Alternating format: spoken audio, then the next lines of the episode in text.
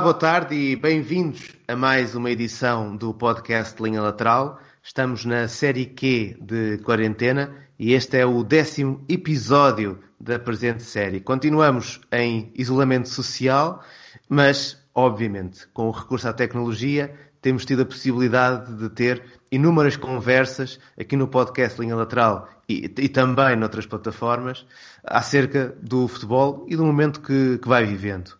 Como sabem, semana após semana temos também tentado trazer alguns temas de história e a história hoje veste a camisola de verde e branco. Vamos olhar para 11 históricos do Sporting Clube de Portugal. E para o fazer, temos um convidado muitíssimo especial. O Alexandre Afonso é uma, um dos grandes profissionais da rádio e da televisão em Portugal, também um grande amigo meu, e isso torna ainda mais especial esta conversa. Tem uma carreira eh, de muitos anos ligada à Antena 1, também num passado mais recente à Eleven Sports, e neste mês de abril está, uh, mudou, mudou de, de equipa e está também associado ao Canal 11, onde, creio eu, quando este isolamento social uh, também nos permitir outro tipo de movimentações e um regresso também ao trabalho normal, vamos poder uh, começar a vê-lo nesse canal. Olá, Alexandre. Para começar, muito obrigado por te teres disponibilizado para esta conversa. Olá Luís, uh, grande abraço para todos aqueles, para ti, obviamente, e para o Tiago, já vamos falar com ele, e, e, para, e para, quem nos vai ouvir. No fundo, agradecer essas palavras tão carinhosas da tua parte e dizer que, a partir do momento em que tu me fizeste o convite para podermos fazer esta discussão, porque há boas discussões, não é? Às vezes o termo discussão pode levar logo a, uma, a, um desacordo. Não, podermos discutir e estar em, em, acordo. E é isso que, provavelmente, ao final da nossa conversa, vamos chegar à conclusão: é que, estando em desacordo, estamos, a discutir, mas até podemos estar em acordo. Muito obrigado mesmo, Luís. Uh, é, tua, o teu dinamismo contagiou-me e contagia-me. E não podia dizer não depois de, de tu me teres feito este, este desafio para encontrar essa missão espinhosa de um 11 do Sporting Clube Portugal. Vamos à discussão. É verdade, como já perceberam, é mais um episódio a 3. Também temos por cá um dos titulares habituais, Tiago. Eh, como é que estás? Foi difícil também a escolha deste 11, como já experimentámos para os 11 do Benfica e do Porto? Boa tarde. Sim, este foi se calhar mais difícil ainda, sinceramente. Um... e já, já tivemos uma discussãozinha inicial uh, antes de começar a gravar e já percebemos que vai ser vai ser muito complicado porque são todos difíceis, mas este em particular, pela forma como os jogadores estão concentrados nas posições, os jogadores maiores da história do clube estão quase todos concentrados nas mesmas posições, fica muito complicado um, fazer aqui um 11 que não seja só 11 avançados e, e mandar toda a gente para a frente. É, já, já percebemos uh, pela, pelo trabalho que tivemos a escolher os nossos 11, que uh, de facto, sobretudo no ataque, vai haver aqui assim uma enormíssima discussão. Mas eu não quero começar por aí. Quero começar por uma posição onde houve unanimidade, mas não sei se será o vosso caso, mas foi o meu, uma unanimidade que me deixou um bocadinho com a pulga atrás da orelha. E por isso vou começar por perguntar ao Alexandre porque é que na baliza está o Vitor Damas? Na baliza está o Vitor Damas porque uh, eu não o tendo visto jogar uh, com os meus olhos ao vivo, uh, até estou, até estou, se calhar estou a cometer aqui uma inconfidência. Porque eu se calhar até vi aquela eliminatória com o Atlético de Bilbao quando o Sporting ganha 3-0 com um gol de Ralph Mead, António Souza e Jaime Pacheco, Zubizarreta na baliza, nessa temporada eu acho que o Vitor Damas ainda estava na baliza do Sporting. Portanto, eu, eu terei visto ainda na década de 80 uh, uh, jogos com o Vitor Damas. Uh, mas pronto, não vou por aí. Porque Damas tinha uh, aquela elegância como guarda-redes que eu acho que um guarda-redes tem que ter. Os guarda-redes podem ser todos, vocês recentemente no, aqui no, no, podcast Linha Lateral analisaram também o uso do Benfica e Bento falaram, falaram muito de, de Manuel Galrinho Bento.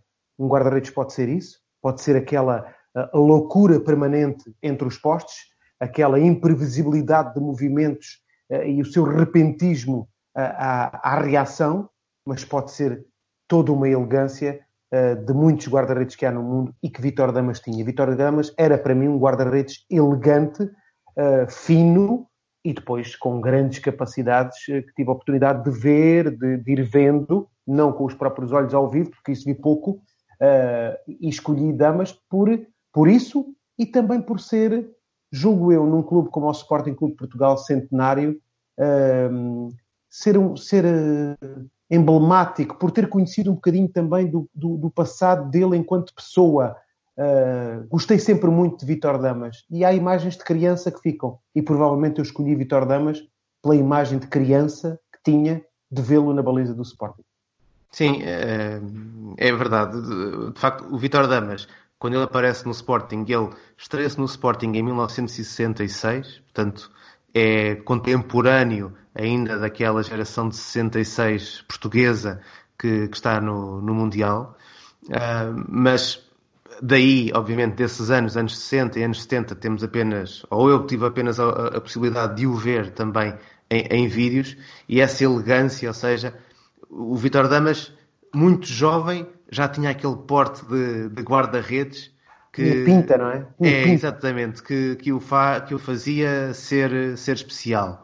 E, e depois, quando ele uh, regressou ao Sporting, uh, ele passou uh, por Espanha, pelo Santander, depois Vitória de Guimarães, por Timonense, regressa ao Sporting nos anos 80. Durante os anos 80 ainda tive a oportunidade de o ver algumas vezes a jogar em, em Alvalade, tive depois a oportunidade também de, de, o conhecer um pouco mais de perto, porque, se não me engano, ele chegou a ser treinador ou estar aqui, ou estar aqui ligado ao, ao Lorinhanense eh, durante algum tempo, eh, aqui perto de Torres Vedras, e era uma figura que muitas vezes víamos aqui em Torres, e de facto mantinha aquele porte, à altura já de, de senhor, ainda para mais a, ao, pé de mim, que era, que era uma criança praticamente, mas uh, aquele porte de senhor, aquele porte de diferenciador. E, e eu também escolhi o, o, Damas por causa disso. Há, há pouco estava aqui a, a meter a, a, pulga atrás da orelha, porque uh, de facto, Damas é um dos jogadores do Sporting que tem mais jogos com, com a camisola do clube, mas há um outro guarda-redes, Rui Patrício, que o ah. supera nesse, nesse número. Um, e, e, e, confesso. Foi a escolha do Tiago? Foi a escolha do Tiago? Não foi a escolha não, do não. Tiago. Eu, nós temos todos o Damas. Temos todos o Damas. Estamos ah, todos com o Damas, sim, estamos, estamos todos, todos com o Damas. Mas, confesso, Damas para mim foi uma escolha de caras, mas depois fiquei a pensar, epá, mas o Rui Patrício também tem uma grande carreira no, no Sporting. Tiago, não sei se queres responder eu... a esta provocação. Eu posso responder eu estive a debater, mas nem foi o Rui Patrício, portanto, uh, o Rui Patrício toma. E com, com, todo o respeito pelo Rui Patrício, que realmente tem mais jogos que o Damas, uh, mas acabei por, pela importância histórica combinada com essa longevidade no clube, o Damas acaba por ganhar lugar. Uh, na minha cabeça, de um ponto de vista de apenas de qualidade, acho que a escolha seria Schmeichel. Um, até por ser um guarda-redes que eu já vi muito mais mesmo em vídeo, mas já vi muito mais. Uh, mas o Schmeichel acaba por fazer só duas épocas pelo Sporting, não mais, não chega a 100 jogos sequer, portanto, mais 60, 70 jogos por aí. E a partir daí fica muito difícil fazer o argumento para ele quando há dois guarda-redes, como o Rui Patrício e como o Damas, que são dois dos jogadores com mais jogos de sempre na, na história do clube. E a partir daí, sendo hoje o Rui Patrício alguém que teve a sua importância, mas não deixou uma marca histórica tão grande, acabou por, acabei por escolher o Damas. Mas o, o Schmeichel te, teve metido na, na, discussão na minha cabeça, pelo menos. É, essa, essa é, é sempre também, ou tem sido sempre, uh, parte da discussão que nós vamos tendo aqui no uh, linha lateral, nestes 11 históricos, porque estamos constantemente a colocar uh, frente a frente por um lado, o que é aquilo que é a qualidade do jogador e, por outro, a sua relevância com a equipa de quem estamos a falar. Uh, e no caso do Sporting, até há muitos nomes que, uh, depois de saírem do clube, ou antes de chegarem ao clube, tiveram carreiras magníficas, mas ao longo deste programa vamos perceber nem todos eles conseguem entrar nos 11 que, que nós escolhemos. Está resolvida a questão. Deixa-me deixa mencionar ah, só uma coisa, desculpa lá. Diz, diz, diz. Um, que eu já me ia esquecendo, que eu apontei aqui, que foi há bem pouco tempo o atual treinador do Barcelona, o Kike Setien, mencionou o Damas como o melhor guarda-redes com que ele conviveu. Portanto, acho que muitas vezes falamos do Damas como um guarda-redes já bem distante de um ponto de vista temporal, mas quando um dos treinadores, um dos melhores treinadores do mundo e um dos, um dos treinadores mais uh, pensa mais, mais contemporâneo no seu, no seu pensamento sobre o jogo, considera Damas o melhor guarda-redes com que ele já conviveu, porque eles foram colegas de equipa no... em Espanha. No Santander, sim. No Santander, sim. Obrigado, Tiago. Obrigado por este momento. É que eu gosto tanto do Setien. Epá, adorei ouvir isto. Pá. Epá, ao sério. Já valeu a pena estar à conversa convosco para ouvir aquilo que acabei de ouvir. Era só isto, Tiago. Não, acho que isso é, é, é bom para, nos tra para trazer o Damas para uma realidade um bocadinho atual, porque quer dizer, lá está, o Setien não é de todo um treinador focado no passado, até é um treinador que às vezes é crucificado por tentar fazer as coisas de forma um bocadinho mais contemporânea do que devia em momentos. E ele pensar no Damas como esta figura intransponível na baliza dá-nos um bocadinho a ideia da importância histórica que ele tem também, mesmo para lá da realidade portuguesa. Não é fácil de fazer na, na altura. Deixa-me só dizer, para terminar, para terminar relativamente aos guarda-redes, uh, uh, Schmeichel e Patrício seriam as minhas eh, segunda e terceira opções, uh, com todo o respeito para, para o Azevedo para, para o Carvalho, enfim, mas Patrício por tudo aquilo que vocês já disseram, Schmeichel também, e Schmeichel, Schmeichel porque me impressionou, e tendo sido há 20 anos, foi aquele guarda-redes que chegou a Portugal no dia em que há uma final da taça entre o Campo Maiorense e o, e o Beira-Mar. Beira foi nesse dia, ele assina contrato com o Sporting nesse dia, era uma coisa impensável na altura, há 20 anos, de vir um jogador daquela craveira representar o Sporting. Fiquei impressionado porque estive na altura em que ele assina o contrato junto dele e fiquei, a coisa que mais me impressionou foi as mãos, o tamanho das mãos. Uma vez falei com, só para terminar e para, para dizer isto também a quem nos ouve, uma vez falei com um avançado do Marítimo que me confessou, Alex, eu tive medo. Alvalade, Topo Norte, vai isolado, vai para marcar golo, esse avançado do Marítimo, e quando dá por ele está dentro da área e ouviu um grito. Quem é que gritou? Schmeichel, ele atirou ao lado. Assustou-se com o grito de Schmeichel à saída da bola. É Marítimo ou é Alverca? Porque eu acho, que é, eu acho que estás-me a descrever o lance do Paulo Costa contra, contra o Sporting. Acho que, que, que jogava no Alverca. Agora, agora não olha, sei. Agora, olha, olha não sei. Agora também... ficámos os dois. olha, já não Certeza que essa situação aconteceu mais do que uma vez. talvez, sim, talvez, sim, talvez. Também, também, é, também é verdade. A ideia que era um jogador do Marítimo que me disse isto uma vez. Muito bem, vamos, vamos, Posso estar vamos, a fazer confusão. Posso estar a fazer Vamos deixar essa história no, no ar. Eu tenho ideia de, desse lance com, com o Alverca, uh, mas vamos deixar essa história no ar, porque, como tem sido habitual também, sempre que fazemos episódios a escavar as memórias, uh, ficam uh, esta, estas histórias que são tão boas e que têm que ser repetidas, mas ficam também para que depois os nossos ouvintes possam ter alguma coisa para, para comentar. A baliza, a escolha foi unânime com, com o Vitor Damas, apesar de tantos esses, de outros tantos nomes que uh, também já foram referidos, e continuando naquilo que são as unanimidades, vamos passar da baliza para o meio campo. Porque no meio campo estão mais dois dos nomes que entram em todos os 11 de Luís, Alexandre e Tiago.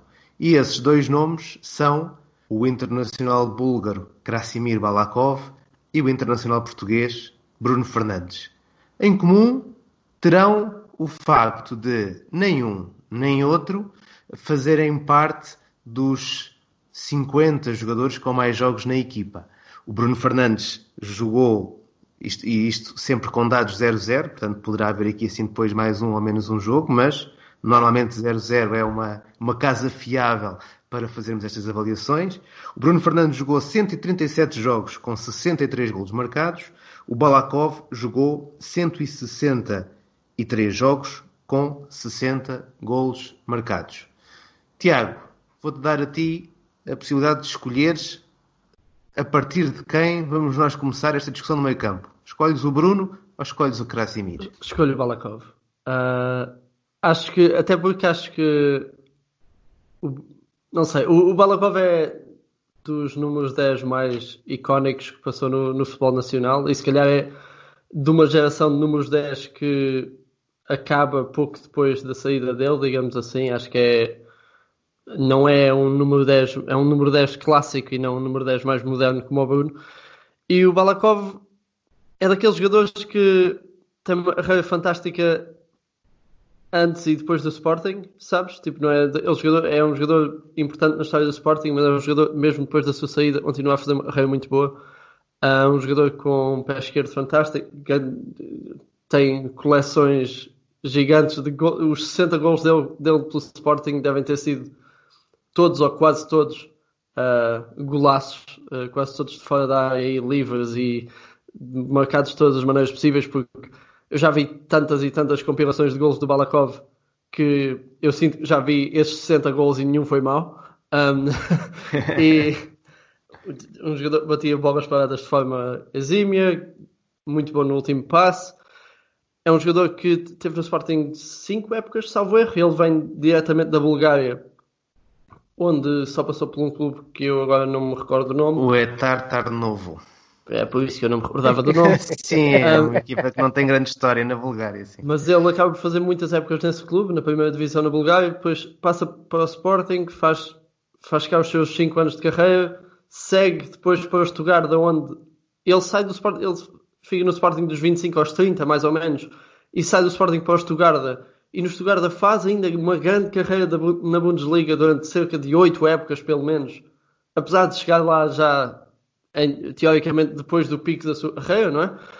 Um, e é um jogador que tem marca uma geração da Bulgária juntamente com, com Stoichkov. Uh, ele são peças-chave no, no, Mundial dos, dos Estados Unidos.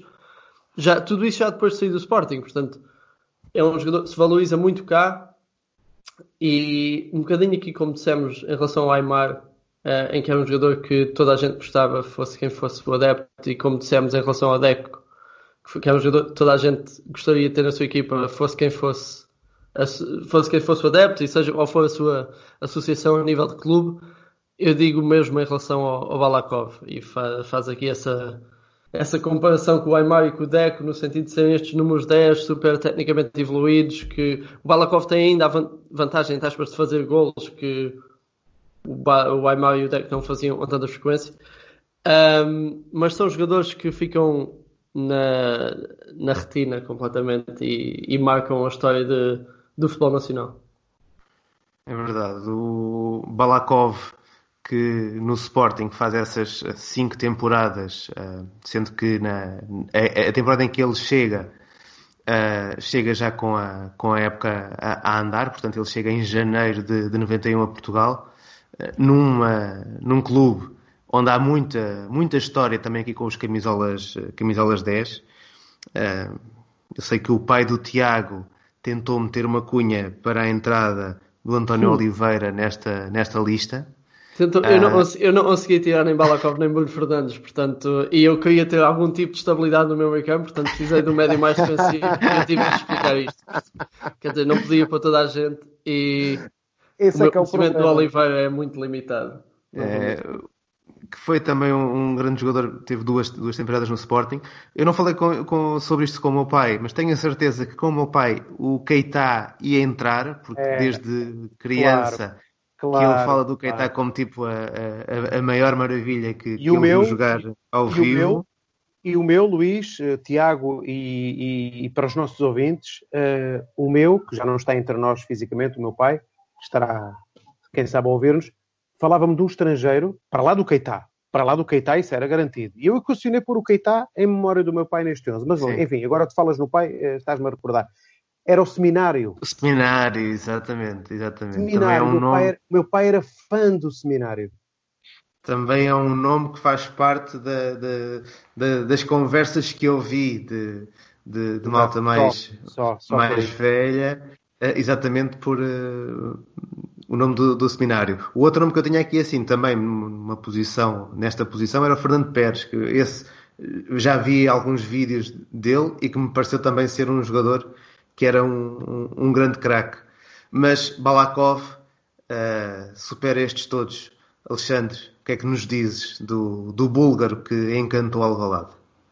Bom, uh, as recordações que eu tenho de Balakov uh, são muitas. Eu cheguei a fazer ainda alguns relatos de, de, de, Balakov, não não na Antena 1, mas, mas cheguei a fazer ainda alguns relatos na, na Rádio Nova Antena com Krasimir Balakov. Eh, e, é, e lá está, eh, como há pouco falava das memórias de criança de Vitor Damas, Balakov ficou pela memória do início, de uma fase muito inicial da carreira. Então tinha aquilo, tinha aquilo tudo que parece que os outros jogadores não tinham, que era a facilidade com que executava. Para ele era tudo, eh, era como um pintor chegar a um quadro e sacar do pincel e, molhar ali nas tintas e faz um quadro excelente, ou como um cozinheiro agarrar em meia dúzia de, uh, de, de, condimentos, de ingredientes e fazer um pitel ali em 10, 15 minutos. Ou seja, ele transformava o difícil em fácil. Era um jogador belo, era um jogador que de, de recorte fino, na finta curta, na capacidade que tinha de levantar a cabeça, era um jogador fantástico. Para mim, dos grandes jogadores que passaram pelo Sporting nos últimos largos anos, uh, daqueles grandes jogadores, quando nós dizemos grandes jogadores, era isso para mim que significava Balakov. Grande, enormíssimo jogador. É, o Balakov que chegou a Portugal então em janeiro de 91, no, no, numa altura em que vários jogadores búlgaros estavam a chegar ao, ao, ao nosso país Posso-vos dizer que, que, tive a oportunidade de estar no estádio de Alvalade no dia em que ele se estreia, Sporting Penafiel. Curiosamente estava aqui a ver, orientado pelo nosso amigo Vitor Manuel. Portanto, quando voltarmos a estar com o Vitor Manuel, vou-lhe perguntar o que é que ele no banco sentiu ao ver entrar o, o, o Balakov no, na, naquele jogo, uh, porque de facto a memória que eu tenho é que as primeiras vezes que o vimos tocar na bola, pareceu, deu logo esse, essa descrição que tu, que tu estavas a, a, dar, Alexandre. era um jogador diferente. O toque era. de bola era, era outra coisa.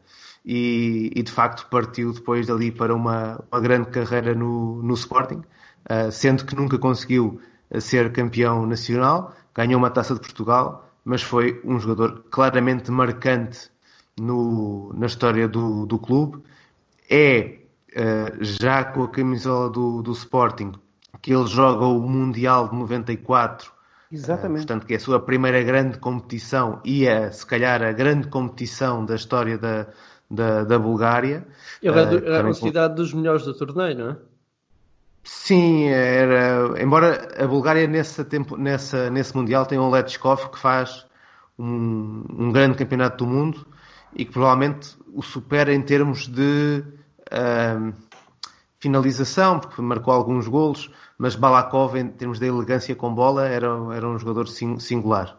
E depois acaba por ir para, para a Alemanha, ainda vai fazer mais um Mundial e mais um Europeu, e de facto no Stuttgart jogou até aos 36, 37 anos. Portanto, foi um, um jogador que teve uma longuíssima carreira e, e de facto com, com muito, muito reconhecimento eh, por todo lado onde passou.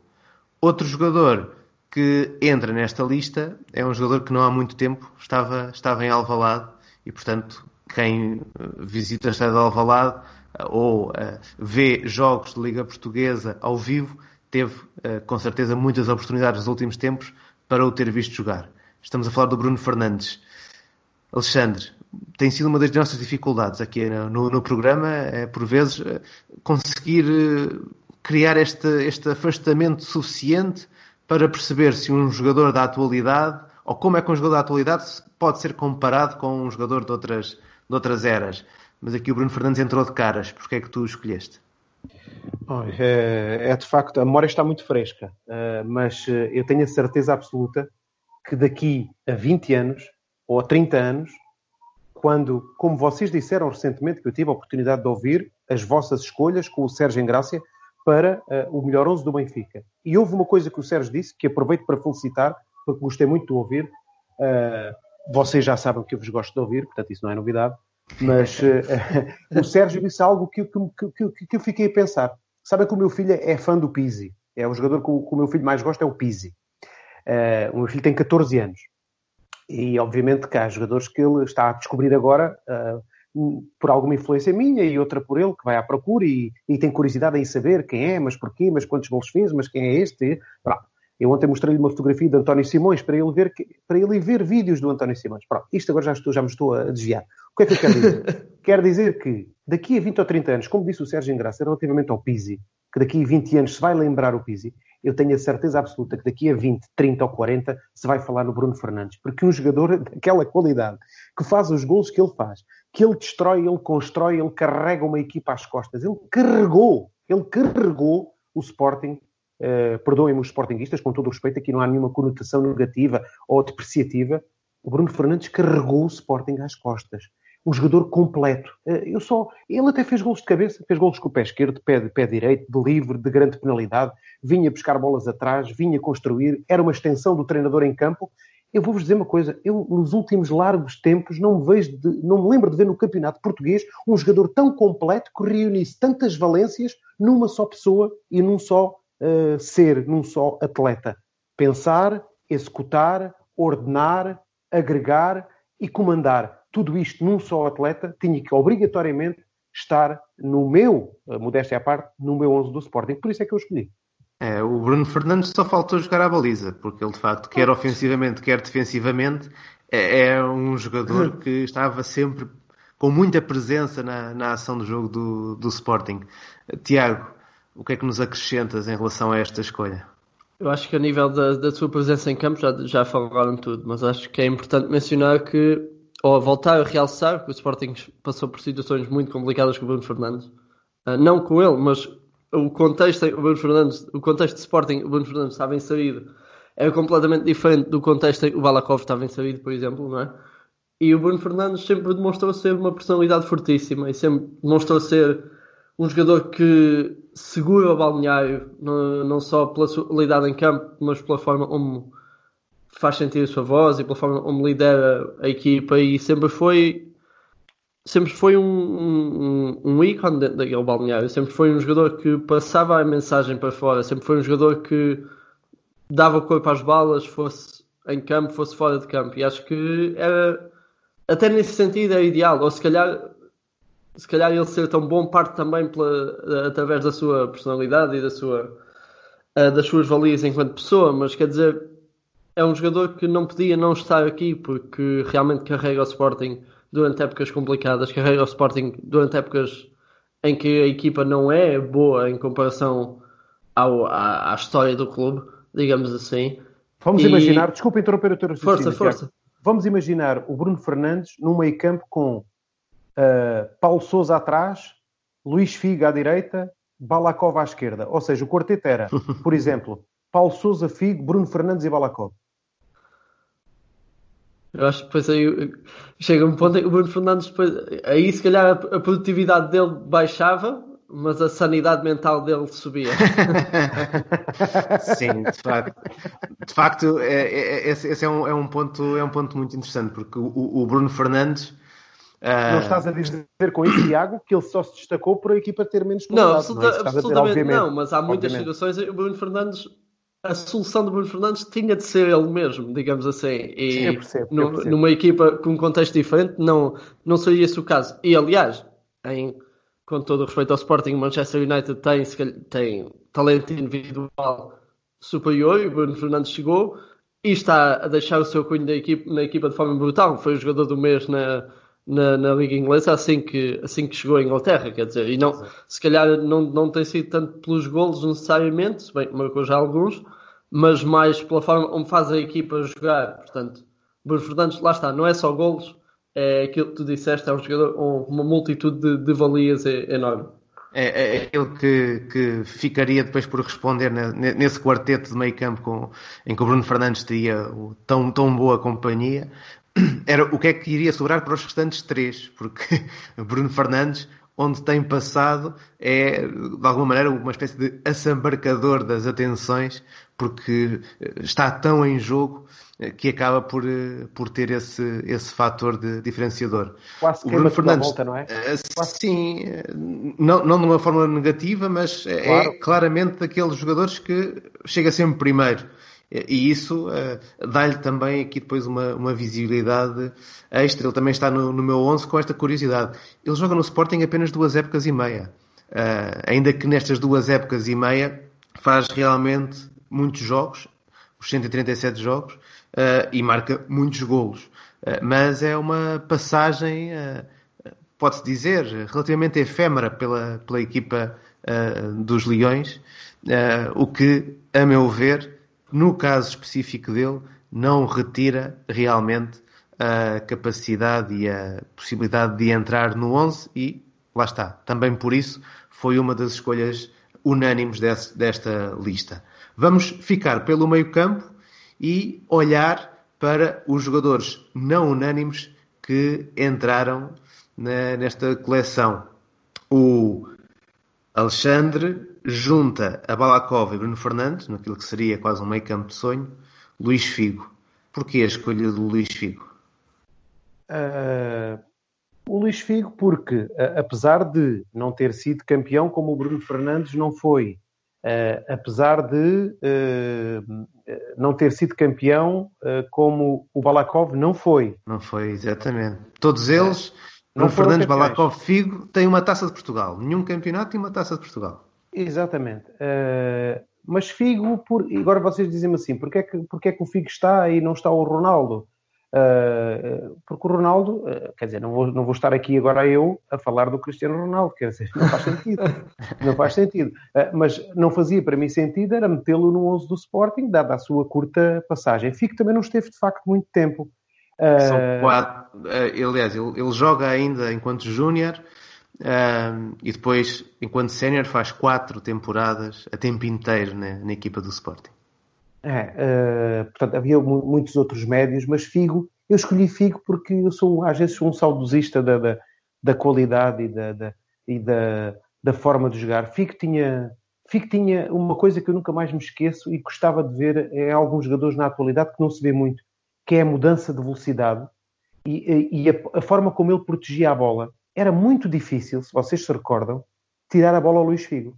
Porque o Luís Figo tinha uma forma de correr, a, a sua morfologia, a sua, o, o, seu corpo, a forma como ele conduzia a bola, era até, às vezes até parecia que ele se curvava. Uh, era muito difícil tirar a bola a Figo. E depois tinha uma inteligência. Isto era, eu se tivesse sido convidado por vós para, para, para, para participar no 11 do, no 11 do Benfica, eu escolheria claramente o Rui Costa para o meio campo tendo jogado pouquíssimo tempo no Benfica. As pessoas às vezes esquecem-se que quando falam do Rui Costa no Benfica, o Rui Costa teve muito pouco tempo como jogador do Benfica, pouquíssimo tempo. O Luís Chico também esteve pouco tempo, mas para mim tem que entrar neste meio campo do Sporting, porque para mim tinha uma qualidade muito, muito, muito acima da média. O repentismo, a mudança de velocidade, a forma como cobria a bola uh, e o jogador que ele era. Agora dizem-me assim, claro, há, há N, N, N jogadores também de grande categoria, mas para mim Figo foi por isto, pelo aquilo que pela forma como conduzia, como escondia, como não permitia que o adversário chegasse, a qualidade de cruzamento que ele tinha. Eh, enfim, não era um grande rematador, mas, mas também fazia os seus golos. Eh, e Figo era. Figo, Figo, Figo veio dar ali uma. Numa época, naquela, naquela, naquela década de 90, veio dar ali uh, algo que depois se veio a concretizar mais tarde, não é? uns aritos mais tarde, quando o Sporting conseguiu ser, ao fim de tantos anos, campeão nacional. Uh, mas estas são as razões que eu encontro para Figo. Talvez não haja uma razão específica ou tão forte como Bruno Fernandes, mas foi o perfume, era o perfume que ele tinha, se quiser. Escolhi-o pelo perfume, pronto, fica assim. Posso dizer que tenho um jogador para a mesma posição, que pensei uh, colocar o Figo, mas acabei por cair para aquele que na altura foi o sucessor do Figo no Sporting, que é o Pedro Barbosa. Eles ah. nunca, jogaram, nunca jogaram juntos no Sporting, saiu o, o Figo, entrou o Pedro Barbosa na, na época seguinte, eh, e o Pedro 95, Barbosa, 95. exatamente, 95, 96, o Pedro Barbosa, eh, curiosamente nessa primeira temporada no Sporting é aquela em que ele marca mais golos, mas faz uma longa carreira no Sporting, ele eh, soma uh, 342 jogos pela, pela equipa, uh, está associado aos dois títulos nacionais mais recentes do, do clube. É um jogador que, em termos de características no Sporting, vinha alimentar também um bocadinho essa ideia da mudança de velocidade, também um jogador um falso lento, provavelmente um jogador uh, que, em termos de personalidade dentro de campo, teve sempre uma personalidade mais forte e se calhar uh, em determinada altura da, da, sua carreira poderia ter ambicionado a jogar no, noutro campeonato e isso não aconteceu porque uh, Pedro Barbosa era Pedro Barbosa e era ele que mandava também um pouco no, naquilo que ele queria fazer no, no, dia a dia, pelo menos era essa a imagem que ele transparecia dentro, dentro de campo. E confesso que acabei por me inclinar para o Pedro Barbosa no meio-campo do, do Sporting. Eu só vou dizer que risquei, uh, risquei, entre aspas, o nome dele dez vezes, porque pus e tirava, pus, tirava, pus, tirava, pus, tirava. E lembrava-me de Joaquim Duro de Jesus, não é? O nosso quinito. Quando Exatamente. Que, que, se tivesse um quintal, comprava, queria soltar lá o Bruno Fernandes para o ver jogar. Ou o Bruno Fernandes, o, o Pedro Barbosa só para o ver jogar. O Pedro Barbosa tinha uma, tinha uma qualidade técnica. Eu acho que, no, por exemplo, na finta curta ele era superior ao Figo. Sim, sim, sim. Eu, eu, na, naquele um em, em termos curto, de talento puro, Pedro Barbosa, eu creio que superava o, Concordo. o, o, o Figo. Já, me tá, já me estás a deixar arrependido no Pedro Barbosa. Tu és terrível. Mas, mas, de facto o Figo depois faz uma grande carreira uh, a seguir, a uh, ter saído do, do, do, Sporting e mesmo no, no, nos anos em que jogou nos, nos do Sporting, foi de facto também um, um, jogador muito importante. Lá está, se calhar com um conjunto de jogadores tão com tanta qualidade à sua volta que uh, vou arriscar. O Figo nunca precisou de carregar o Sporting às costas. O Pedro Barbosa sim, o Bruno Fernandes também, e isso acabou, se calhar, por, uh, por ter algum peso na forma como avaliamos as coisas na, na escolha para, para os 11. Legítima a tua, a tua, legítimo o teu, o teu argumento. Só queria acrescentar isto. Com os dois tive relacionamento eh, profissional com um deles mantenho relacionamento pessoal. Com Pedro Barbosa uh, falo, uh, conheço bem, uh, pessoa com personalidade forte, à semelhança do Figo, com quem não tenho qualquer tipo de relação. Isto para dizer o quê? Que escolhi Figo e não escolhi Pedro Barbosa e que poderia ter escolhido Pedro Barbosa. Ele vai ficar chateado contigo, sabes? por, essa por essa proximidade. Uh, e pensei nisso várias vezes, uh, mas não, optei pelo Figo, mas uh, acabaste de me convencer, ao Luís, malandro. um homem que está também em duas das escolhas dos 11 históricos do Sporting, na minha e do Tiago, é um jogador que durante muitos anos, creio eu, se confundiu com a identidade do clube. Estamos a falar de Oceano Andrade da Cruz. Tiago, não sei se tu. Não, tu nunca chegaste a ver o Oceano a, a jogar. Não, não ao vivo, Diz... não, ao vivo não, não em direto, digamos assim, mas já, já, já, andei para trás na vida para, para ver muito do Oceano. Quer dizer que vocês estão a jogar em 4-4-2. Eu tenho 4-3-3. Portanto, eu tenho. Eu tive de escolher o Oceano porque era o único homem que eu me lembrei que conseguia aguentar o meio campo com Bruno Fernandes e Balakov à frente. Uh, ah, muito e bem. Isso, isso é a, a base da minha, da minha justificação é que se há alguém que vai aguentar um meio campo com Bruno Fernandes e Balakov, é o Oceano. Uh, pela sua capacidade de design, pela sua capacidade defensiva no geral, pela sua capacidade de começar contra-ataques. A saída de pressão dele é muito boa. Ele tem situações de médio defensivo muito moderno, sabes? Uh, situações... em, em 96, no Campeonato da Europa, ele saía a jogar com a bola e deixava o Paulo Sousa para trás. Sim, é muito hábito sim, dele sim, e é sim. algo que vemos muito mais hoje. Uh, médios defensivos a serem encorajados a sair de pressão de forma um bocadinho mais vertical e mais arriscada e de, e de carregar no dribble. E a capacidade de dribble dele, misturada com a força e com a velocidade e a capacidade atlética do Oceano, levava-o a fazer essas saídas muitas vezes. Tanto chegou a jogar mais à frente do, do que a médio defensivo, mas ele mesmo enquanto seis tinha essas saídas e era muito bom a começar contra-ataques e a, recuperava a bola e saía a jogar e, e era muito difícil de parar. E depois, a, a nível histórico e a nível da, da, sua, da sua presença enquanto figura, é um jogador que faz muitas épocas no clube. É um jogador. Eu gosto muito do facto dele, dele não ter passado pela academia, no sentido em que é um jogador que que era sénior no Nacional, quando o Sporting o foi buscar, portanto faz uma. Ele, ele, a, a formação dele é no, no Almada, no Almada ali na margem sul, e depois vai ao, nacional, vai ao Nacional e, e, e, vem da Madeira para o, para o Sporting. Exato, portanto ele vem da Madeira para o Sporting muito novo, mas era, foi aí que fez a sua primeira época de sénior e ele, ele nem faz muitos jogos pelo Nacional, pois não, foi uma daquelas situações em que ele. Eu acho faz... que era, era, a segunda divisão, se não me engano, portanto não, não, não, não tenho noção disso. Mas de qualquer das formas é um jogador que, lá está, tem um, um, início de carreira e uma formação muito humilde. E depois chega ao Sporting sem grande. sem grande. Sem, sem, sem grandes coisas à volta dele, digamos assim. Quer dizer, um jogador vem nacional, um jogador em princípio normal, entre aspas, e acaba por se afirmar automaticamente e se confundir com a história do clube, como tu disseste, faz sete épocas seguidas no Sporting, depois sai para a Real Sociedade de três anos, volta ao Sporting mais 3, 4 épocas, portanto, faz mais de 10 épocas de clube. É, é um jogador que depois foi parte integrante da, das de equipas técnicas do Sporting mais tarde. É, é uma peça fundamental na história do clube. É uma, um jogador que, pela sua história, marca, marca uma geração também a nível de seleção. E a nível de características, é a pessoa ideal para estar neste meio campo. Eu acho que pela primeira vez tenho uma equipa, pela primeira vez nestes podcasts, tenho uma equipa que até está minimamente balanceada, sabe? Tipo equilibrada. Uh, portanto, eu acho que esta equipa resultava mais ou menos. Sim. Ao contrário de vocês que têm toda a carne no assador e querem aí atacar. É a loucura, é a loucura do futebol atacante, é bola para a frente. É, eu também tenho o Oceano e, portanto, a minha equipa, a nível defensivo, mais... até, até está apetrechada. Está basta teres o Oceano e está mais equilibrada. Que essa é a questão. Está, está, mais equilibrada que a minha, que eu tenho, eu tenho três unidades no meio campo. Bruno Fernandes, Figue e Balakov. Ou seja, portanto, o Bruno tinha que ser ali um falso 6. Um... Fantástico. Não é? A tua sorte é que o Bruno marca gols do meio campo quase, portanto não importa como Ainda em relação ao Oceano, o, o Oceano a ideia que eu tenho é que ele chega ao, ao Sporting um bocadinho como uma contratação improvável, ou seja, um jogador que vem da segunda divisão, que pega imediatamente como, como titular na, na equipa leonina.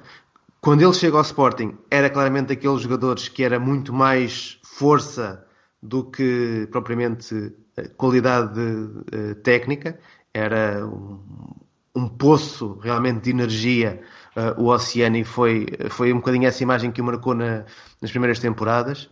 Uh, eu lembro-me de uma vez, não sei se isto terá sido 87, 88, uh, um bocadinho mais tarde, talvez, uh, num jogo em que o Sporting recebe o Atlético de Madrid em Alvalade, num jogo de apresentação ou num jogo de, de preparação uh, para a temporada. Marinho Pérez, é o treinador, manda o Oceani marcar um canto e o canto do Oceano saiu para um lançamento de linha lateral para o Atlético, já no meio campo ofensivo. Portanto, a bola cruzou o meio campo e foi sair para um, lançamento de linha lateral para o, para o, Atlético. Isto para dar um bocadinho esta, esta ideia que de facto era um, era um jogador fisicamente muito imponente. Mas com o desenvolver da sua, da sua carreira, é um jogador que ganha muitas características com bola.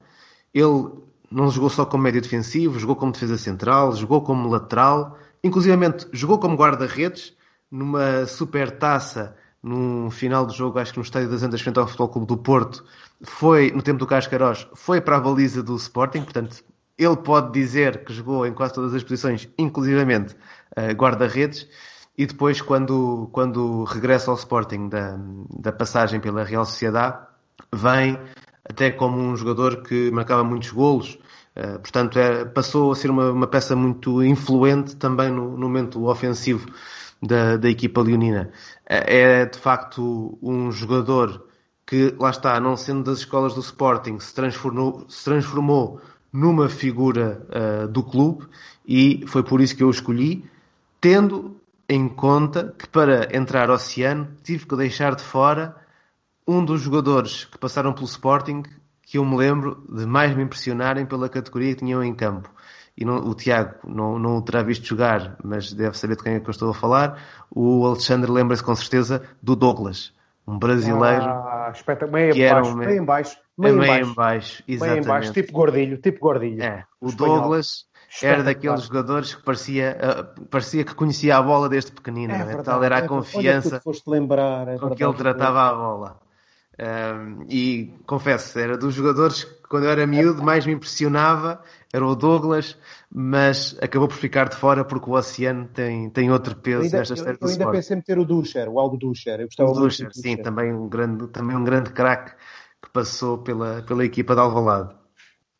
O, vou, vou, fazer aqui uma ligação já à linha defensiva, porquê?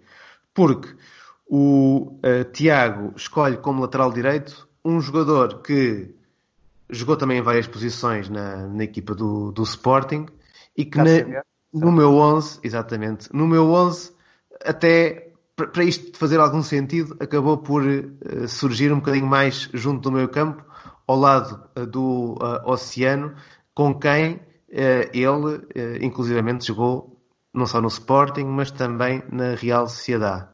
Tiago, porquê é que escolhes Carlos Xavier? É engraçado que ele tem. A carreira dele e do Oceano são muito parecidas, no sentido em que eles só fazem três épocas na Real Sociedade e depois voltam, uh, nos dois casos. Uh, só que o Carlos Xavier é da formação do Sporting, certo? Um, das formas, eu tenho o Carlos Xavier a lateral direito. É um, porque é um lateral. Eu, eu tive indeciso entre o, o, Xavier e o César Pratos, que acho que é o. O Alexandre tem, tens o César, não tens? Tenho, tenho César. Um, já, já, já vais fazer o, o, uh, o argumento pelo, pelo César Pratos. Mas o, o, Carlos Xavier, como tu disseste, é, é, um jogador que podia jogar mais à frente, podia jogar em várias posições do meio campo e é um jogador já muito evoluído para a altura enquanto, enquanto lateral direito. Quer dizer, é um jogador que com qualidade técnica e, e drible e capacidade ofensiva e a partir daí acho que se calhar hoje é um se calhar hoje é mais valorizado a lateral do que se calhar seria na altura e se calhar foi por aí um bocadinho que ele passou para, para o meio campo.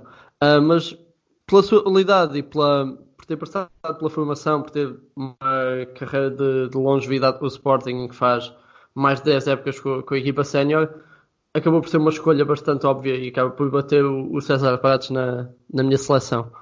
É, o, o Carlos Xavier, digo sinceramente, hoje em dia não sei se ele seria lateral ou seria claramente um jogador de, de corredor central. Uh, porque era um jogador muito evoluído com, com bola, ou seja, era um jogador com uma grande capacidade de, de, de controle de bola.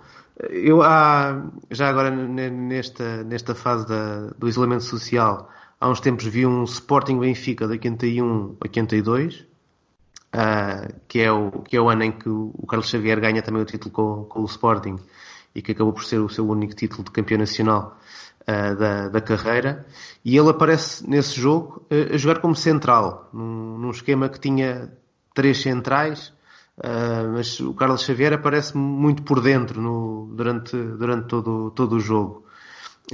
depois afirma-se mais como lateral e vai subindo no terreno até para se transformar quase num, num médio ofensivo. Lá está, era aqueles jogadores pela capacidade que ele tinha com bola que podia ser utilizado em, em diversas posições ta, também. E, e, no meu 11, como eu não tenho nenhum lateral esquerdo, uh, acabou o Carlos Xavier por ir aparecer neste espaço mais ofensivo do, do terreno por essa capacidade que uh, ele tinha com bola e de facto era um, um jogador de, de, enormíssima, de enormíssima qualidade.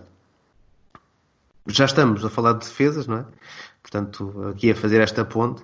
E como defesas, olhando para o, para o lado direito, uh, o Alexandre, o Tiago também já desvendou isso, escolheu o César Prates. É, também um grande jogador e também associado a um dos títulos do Sporting, não é? Sim, sim. Eh, eu também pensei no Carlos Xavier, confesso. Uh, pelos números do passado do Sporting, também poderia uh, pôr outros nomes, por exemplo, o José Carlos, que não vi jogar.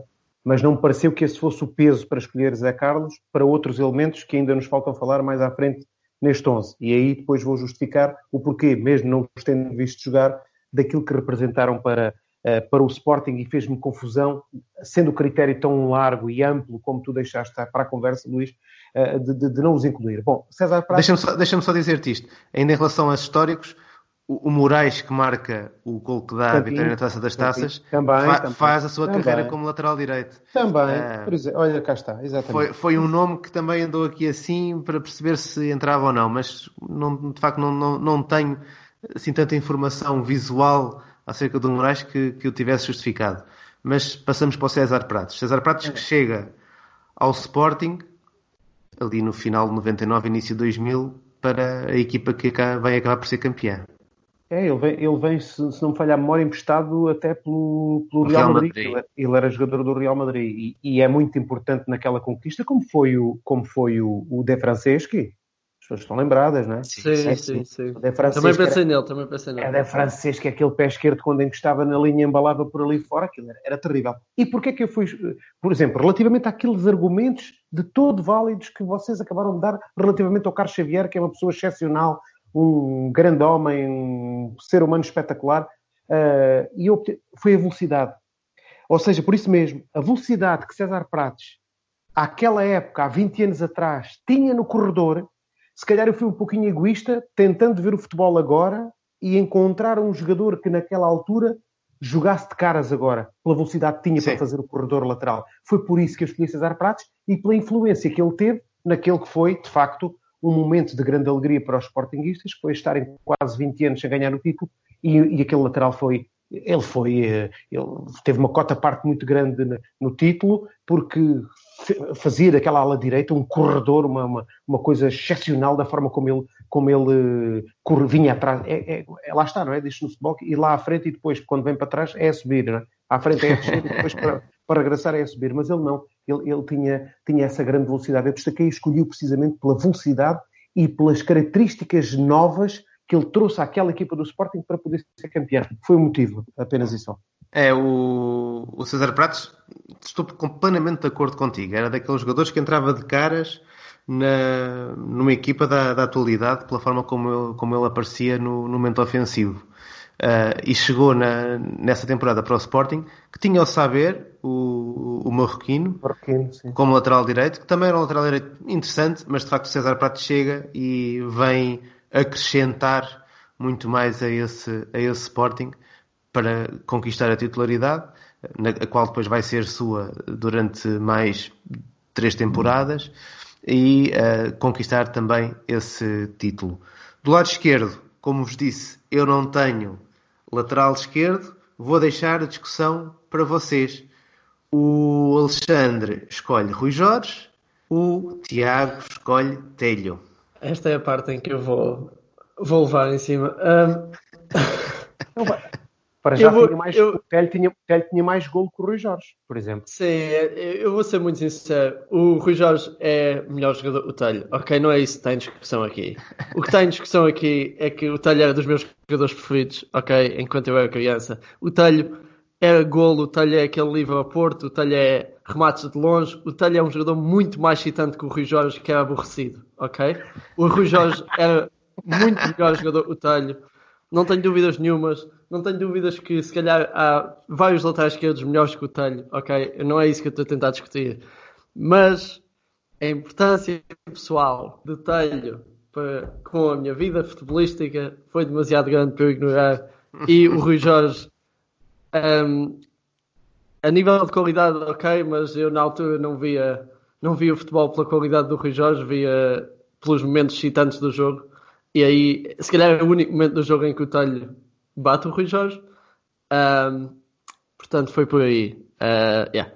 É, o, o, o, problema aqui nesta discussão é que eles são contemporâneos, não é? Eles estão ao mesmo tempo no Sporting, o Telho e o, e o Rui Jorge. O Telho jogava um bocadinho mais adiantado. O Rui Jorge, sim, vezes, sim. sim. chega em 98, 99, no, numa troca com o Futebol Clube do Porto, vem Rui Jorge e Bino para o Sporting Uh, vão para a equipa das Antas Costinha, guarda-redes e Emílio Peixe. E o Telho chega em 2000, 2001, portanto, quando o Rui Jorge estava instalado como titular uh, lateral esquerdo no Sporting, e vai continuar esse lateral esquerdo até uh, eh, 2005, onde depois então o Telho passa a jogar mais como, como lateral esquerdo, embora o Telho tinha, tinha um problema que muitos jogadores argentinos ou sul-americanos o Telheira é chileno, uh, sofreram esta passagem da América do Sul para a Europa, porque temos um caso no Sporting atual, o Acunha, que eu creio que também durante algum tempo sofreu com isso. Ele joga na Universidade do Chile como um, um jogador que faz o corredor esquerdo, mas nem é extremo nem é lateral. Sim, estão ali entre posições vem para o Sporting, é, vem para o Sporting como extremo esquerdo e ele como extremo esquerdo, de facto, não era um jogador tão diferenciador assim. E depois quando passa a ser utilizado como um lateral ofensivo, então cresce e demonstra uh, as suas qualidades. O Rui Jorge... mencionar, desculpa, deixa-me só mencionar, já falaste da transferência do Talho, o Talho é das primeiras grandes transferências do, do Sporting, Sim. ainda é dos jogadores mais caros de, de, sempre. Ele, na altura, acho que até, até esta era mais moderna, até a última década, os mais caros de sempre era ele, o Jardel e o Nicolai, acho eu. Sim, um, sim. Portanto, é o Nicolai, já... o Mários Nicolai, se vai lembrar. Mário... Os adeptos tinham esta música assim: Mários Nicolai, lá, lá, lá, lá, lá. Cantavam isto. Um, e, o, e o talho, portanto, já foi um investimento bastante grande. Acho que foi 7, supostamente foi à volta de 7 milhões de euros, se calhar foi mais na altura, mas isso tem um impacto ainda grande e é um bocadinho uma demonstra já uma diferença de, de, de, eras e de épocas em relação a, a, outros jogadores, porque o Telho já é dos jogadores mais caros de sempre e ainda é. Uh, ainda está no, no, top 10 dos jogadores que, em que o Sporting mais, mais investiu e acaba por deixar sair a custo zero, que também é muito Sporting, sinceramente. Desculpa, é Passando para o, para o Rui Jorge, de facto, Rui Jorge, não estou muito de acordo contigo, Tiago em desmereceres a, as, as, capacidades do, eu, do Rui Jorge. Dizer, o Rui Jorge era melhor que o. Sim, eu sei, isso está gravado. não mas, pode dizer que eu desmereci o Rui Jorge. Mas o, o, o, o Rui Jorge chega ao Sporting, na altura, eu creio que dentro daquela troca de jogadores, foi de facto o, o prémio, não é? De, dentro daqueles quatro jogadores, Costinha e Peixe no, no Porto acabaram por nunca conseguir ter uh, também grande espaço de, de afirmação. Uh, o Bino, que eu era um jogador de quem eu gostava muito, mas também acabou por não ser assim tão, tão relevante. O Rui Jorge, de facto, vem para o Sporting para, para se assumir como, como titular. Ele que, uh, a meu ver, já era o melhor lateral esquerdo do, do Porto mas num plantel do Porto que estava carregadíssimo os laterais esquerdos. Ele, no último ano do Porto, tinha no plantel o Pedro Henriques, que eu acho que nem, nem sei se chegou a jogar nesse ano, tinha o Fernando Mendes, tinha o Kennedy e ainda tinha o Paulinho Santos, que também jogava uh, muitas vezes como, como lateral esquerdo. E, portanto, dentro desse excesso de laterais esquerdos, acaba por vir, por vir para o, o Sporting, onde uh, conseguiu também ser campeão por duas vezes. Ele que já tinha sido campeão por cinco vezes no, no Flóculo do Porto e uh, tem, nestes últimos anos, feito também uma grande carreira de, de treinador ao serviço da Federação Portuguesa, uh, sobretudo nesta equipa de Sub-21. Alexandre, porquê o Rui Jorge? O Rui Jorge porque, uh, ao contrário, por exemplo, do César Prates, em que de facto o César tinha aquela grande velocidade, o Rui não, não era aquele lateral uh, veloz de ir por ali fora e correr encostado à linha. Tinha outras, uh, defendia muito bem. Eu acho que, eu, eu, eu achava na altura, quando o via jogar, que apesar da baixa estatura, baixa entre aspas, mas enfim, não era um lateral uh, alto, não era um lateral. Ele até tinha características, dá-me ideia, para, de poder jogar noutra posição, uh, pela, pela, pela, pela, morfologia dele, dá-me ideia que podia até jogar.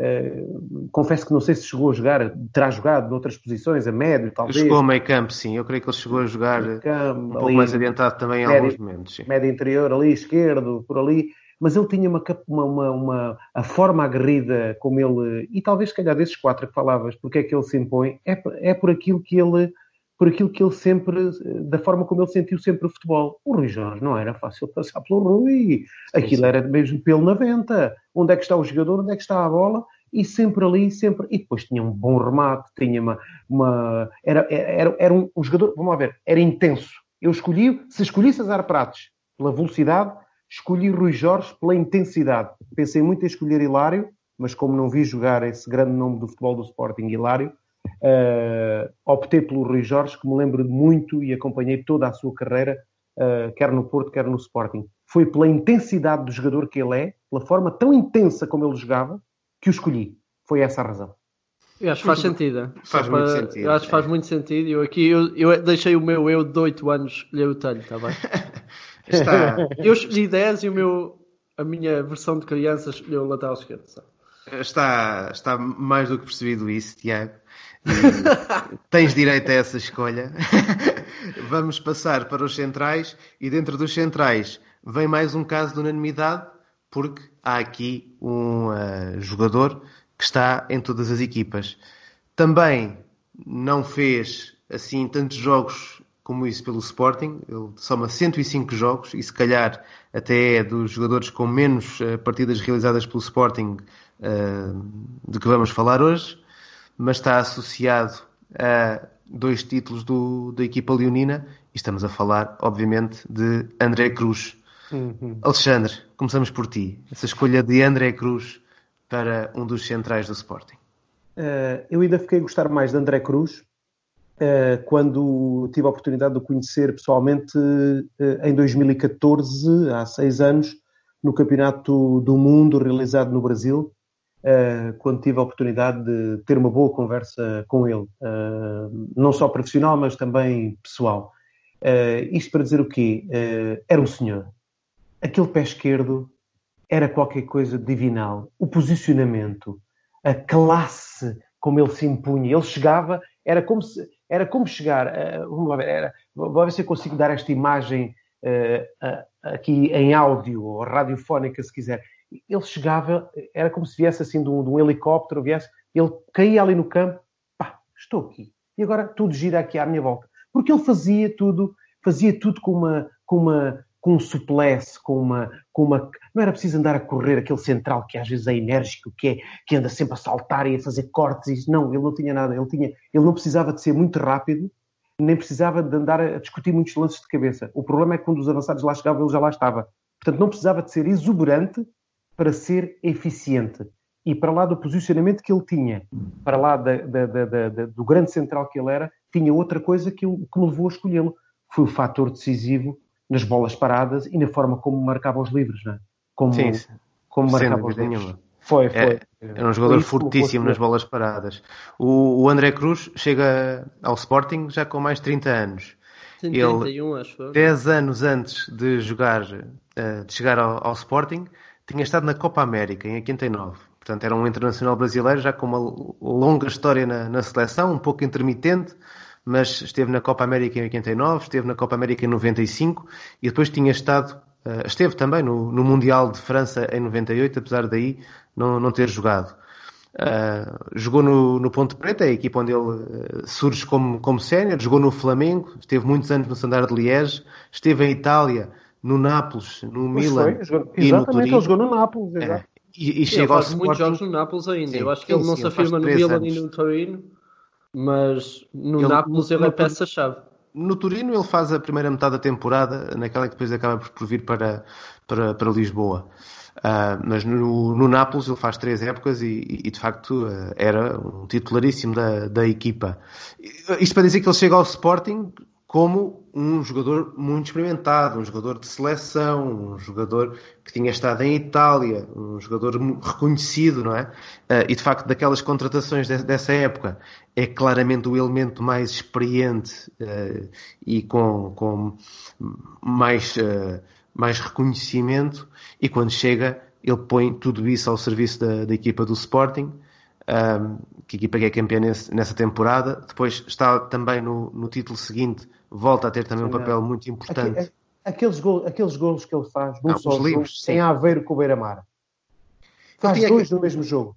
Ele tinha aquela coisa que, uh, de ser um jogador como há, há alguns no, na história do futebol, que nós sabemos que há uma zona do, do terreno nas proximidades da área que sempre que há ali uma falta estamos a ver o jogo e pensamos: olha, um livre para o. E neste caso, para o André Cruz. Para o André Cruz era certinho. É? Deixa-me dizer isto, uh, Luís e Tiago. Se calhar vão discordar de mim, uh, e, mas estamos cá para isso. André Cruz estava para central como Maldini estava para lateral. Concordam? Pá. Antes do podcast eu, eu disse que eu ia dizer coisas fortes, mas afinal uh, foste tu.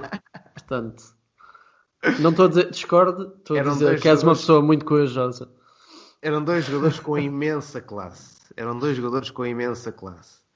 E o, o André Cruz já tinha vivido uma vida inteira antes de chegar a, a, ao Sporting. E quando chega ao Sporting, quando chega a Portugal naquela altura, de facto, era um jogador que estava noutra, noutra dimensão. Uh, acho que é arriscado compará-lo com a, com a carreira de Maldini. Eu não estou mas... a comparar. Eu disse sim, está sim, para central Estar como, para, como sim. o perfil dele, a forma como ele. Sim, a, a classe como ele jogava. Isso. Havia ali assim uns traços que. Pé esquerdo. O pé esquerdo. Que os, poderiam associar. Isso, exatamente. Foi por, aí, foi por aí que eu fiz a, a, a jogava tinha, tinha, poderia ter esse peso. Mas de facto, na história do Sporting e na história do futebol português, é um central que, que marca, sem dúvida nenhuma, o seu tempo. Sim, estávamos, estávamos a falar dos livros dele e ele, ele em 2000 chega a marcar um livro ao Real Madrid nas Champions em que na baliza do Real Madrid já estava o Casilhas. Eu sei, eu sei, isto não tem nada a ver com nada, mas eu estava a, estava a pensar no André Cruz como uma figura distante, outra vez, um bocadinho, como falava há bocado do Damas, e depois ao vê-lo a, bater um livro ao Casilhas que o ano passado ainda jogava, uh, fez-me fazer aqui um, fez-me trazer o André Cruz ao, ao presente também. Uhum. E eu acho que é um jogador que é daqueles centrais que é de uma altura diferente, mas hoje seria de topo à mesma. E isso não acontece, não, não há assim muitos centrais com essas características. Mas, mas acho que o André Cruz é um deles, um, um centrais que hoje numa equipa de, de nível elevado ele faria todo o sentido e o seu estilo de jogo adaptava-se completamente. É, e por falar de centrais muito experientes, com uma qualidade fora do comum e que vestiram a camisola do Sporting, tendo sido também internacionais brasileiros, o Alexandre e eu escolhemos o Luizinho. A sério, Luís, Sim. espetáculo! Luizinho, que uh, faz parte da mítica seleção do Brasil de 1982. Uh, eh, ele à época jogava no, no, Atlético Mineiro, que foi o clube que ele representou durante mais tempo na, na sua carreira, e uns anos mais tarde, em 89, 90, chega a Lisboa para vestir a camisola do Sporting. E o Luizinho, lá está, nem, nem 1,80m tinha, de certeza, não era, não era assim um jogador muito imponente fisicamente, não, mas não era. era um daqueles jogadores que estava sempre no sítio certo. Fosse para ter bola, e claramente eh, era um jogador que gostava de ter bola no pé, eh, fosse sem bola, o Luizinho resolvia, o Luizinho estava, aparecia, roubava, eh, dava a bola a jogar para, para quem aparecesse na frente. E de facto é daqueles jogadores que eu também me lembro de o ver ao vivo sendo miúdo, não é? Mas era daqueles jogadores também antecipava que tudo, diferenciava. Não era? Sim, estava, estava sempre, estava é, sempre antecipava as coisas. Um passo à frente de todos os outros. É, é, não, é, não é, exatamente. É, foi por isso mesmo, Luís, eh, que, que eu escolhi. Uh, por tudo isso que tu acabas de dizer, e, e, nós já nos conhecemos há algum tempo e nunca, uh, nunca falámos sobre o Luizinho, portanto, isto é muito engraçado, é muito bom que, que as nossas opiniões, uh, umas sejam diferentes, outras sejam as mesmas, não, não é isso que está em questão, mas de vermos as coisas e de chegarmos às vezes por caminhos diferentes a uma mesmo esse é que é o objetivo da nossa vida, não é? Os caminhos podem ser diversos, mas atingirmos os nossos objetivos e, e, e concretizando este objetivo da escolha do 11 do Sporting, uh, de facto, tu, se calhar começaste por um, eu comecei por outro, mas depois fomos lá por entre caminhos, fomos chegar aqui a um nome que não é consensual, claro que não é consensual. O Sporting teve outros grandes defesas centrais, mas é curioso que uh, para essa escolha, tu jogas com três centrais, muito bem, já o disseste, mas que em dois estejam o André Cruz e para o Tiago também, e neste caso o Luizinho. Eu lembro de uma eliminatória com, acho que foi com o Bolonha, uma eliminatória e um jogo que faz Luizinho, uma coisa. Uh, depois há memórias que ficam e depois os anos vão passando e vai-se fazendo, ou vão-se fazendo comparações, e eu confesso que o Luizinho era aquilo que tu, tu dizes, ele, ele, ele, parecia que chegava sempre primeiro, que conseguia antecipar os movimentos, era, era, era era, era, até, vamos lá ver, assim, a ver se o Tiago não diz que eu estou a dizer coisas muito fortes. É. ele, não, ele... não, eu, eu gosto de encorajar a dizer coisas fortes, eu não me estava a opor. eu sei, eu sei. Ele, ele era felino. Não sei se estou a escolher bem a palavra. felino, ele era, ele era, eh, parecia, parecia às vezes um, escondia-se, ele era como, vá, vamos lá, vou tentar encontrar... Era, era, era assim, era, um era camaleão. Felino, era felino, mas ao estilo da Pantera Cor-de-Rosa. Pronto. Porque ele estava sempre no sítio, mas por estava é sempre. Poemas. Por isso é que tu escreves poemas. É por isso. Pronto. Estava sempre com à vontade, não é? Parecia que isso. nunca. Não sei se ele chegava a suar, porque era daqueles jogadores que estava sempre no sítio certo. Parecia que não, parecia, não precisava de correr. E isto, se calhar, é, é também a, a distância que, que, que, dá, que dá essa imagem. Tenho que ir procurar jogos dele no, no Sporting agora. Ne, uh, neste, neste tempo de, de isolamento para, para, confirmar isso, mas uh, tenho muito presente também a, a, imagem dele a jogar pela seleção brasileira em 82 e de facto é aquele jogador que está na boa, não é? Parece estar sempre na boa, mas com uma classe e com uma qualidade impressionantes. Claro, claro. Foi por isso, foi por isso que eu, foi precisamente que eu, que, por isso que eu, eu lembrei-me de outros, uh, quer dizer, uh, olhando atrás, ou, às outras às épocas magníficas do Sporting que, eh, que nós vemos e lemos eh, os Alexandres Batistas, eh, enfim, e depois de, e outros mais posteriores, até mais recentes, o Quiroga, o Phil Bebb, enfim, o próprio Beto, o Beto acabou por ser um central com muita importância na história do Sporting e muitos outros, mas o, o Venâncio, centrais míticos, centrais que jogaram jogos e jogos na, na defesa do Sporting, Uh, houve também aquele que tinha um bigode, o Ricardo. Ricardo, Ricardo Rocha. Ricardo Rocha, também grande central. Olha, não me lembrei desse. Grande central também. Passou pelo Real Madrid também. Grande central esse também. Eu grande. posso dizer que dentro dos meus três centrais, uh, parti de uma lista. Aliás, Luizinho e André Cruz uh, eram certinhos. Depois, sobravam-me três nomes para, um, confessa, para uma confessa. terceira posição e vou-te dizer quais, quais são eles. O primeiro que, que, que eu pensei e dispensei, mas que pensei, Anderson Polga. Porque é, tem aquela marca histórica de ser o primeiro campeão do mundo a, a jogar em Portugal. Faz muitas temporadas com a camisola do Sporting. E sendo um jogador que criou, creio eu, também muito uma espécie de ódio, não é? Porque parecia que não se, não se, não, uh, as pessoas do Sporting não gostavam do Anderson Polga, mas é um jogador que está muitas temporadas no Sporting e que acaba, de alguma maneira, por se marcar como um líder na equipa. Foi, uma, foi, foi um jogador que eu tomei em, em linha de conta. Uhum. Uh, depois, o que esteve mesmo à porta de entrar na equipa foi aqui uma escolha ombro a ombro, uh, ainda joga no Sporting, o Mathieu. Ah, porque o Mathieu é um jogador com uma qualidade que também uh, não é assim tão normal quanto isso ver em Portugal. E esteve aqui quase para entrar no, no meu 11. Mas fui buscar um central aos anos 90.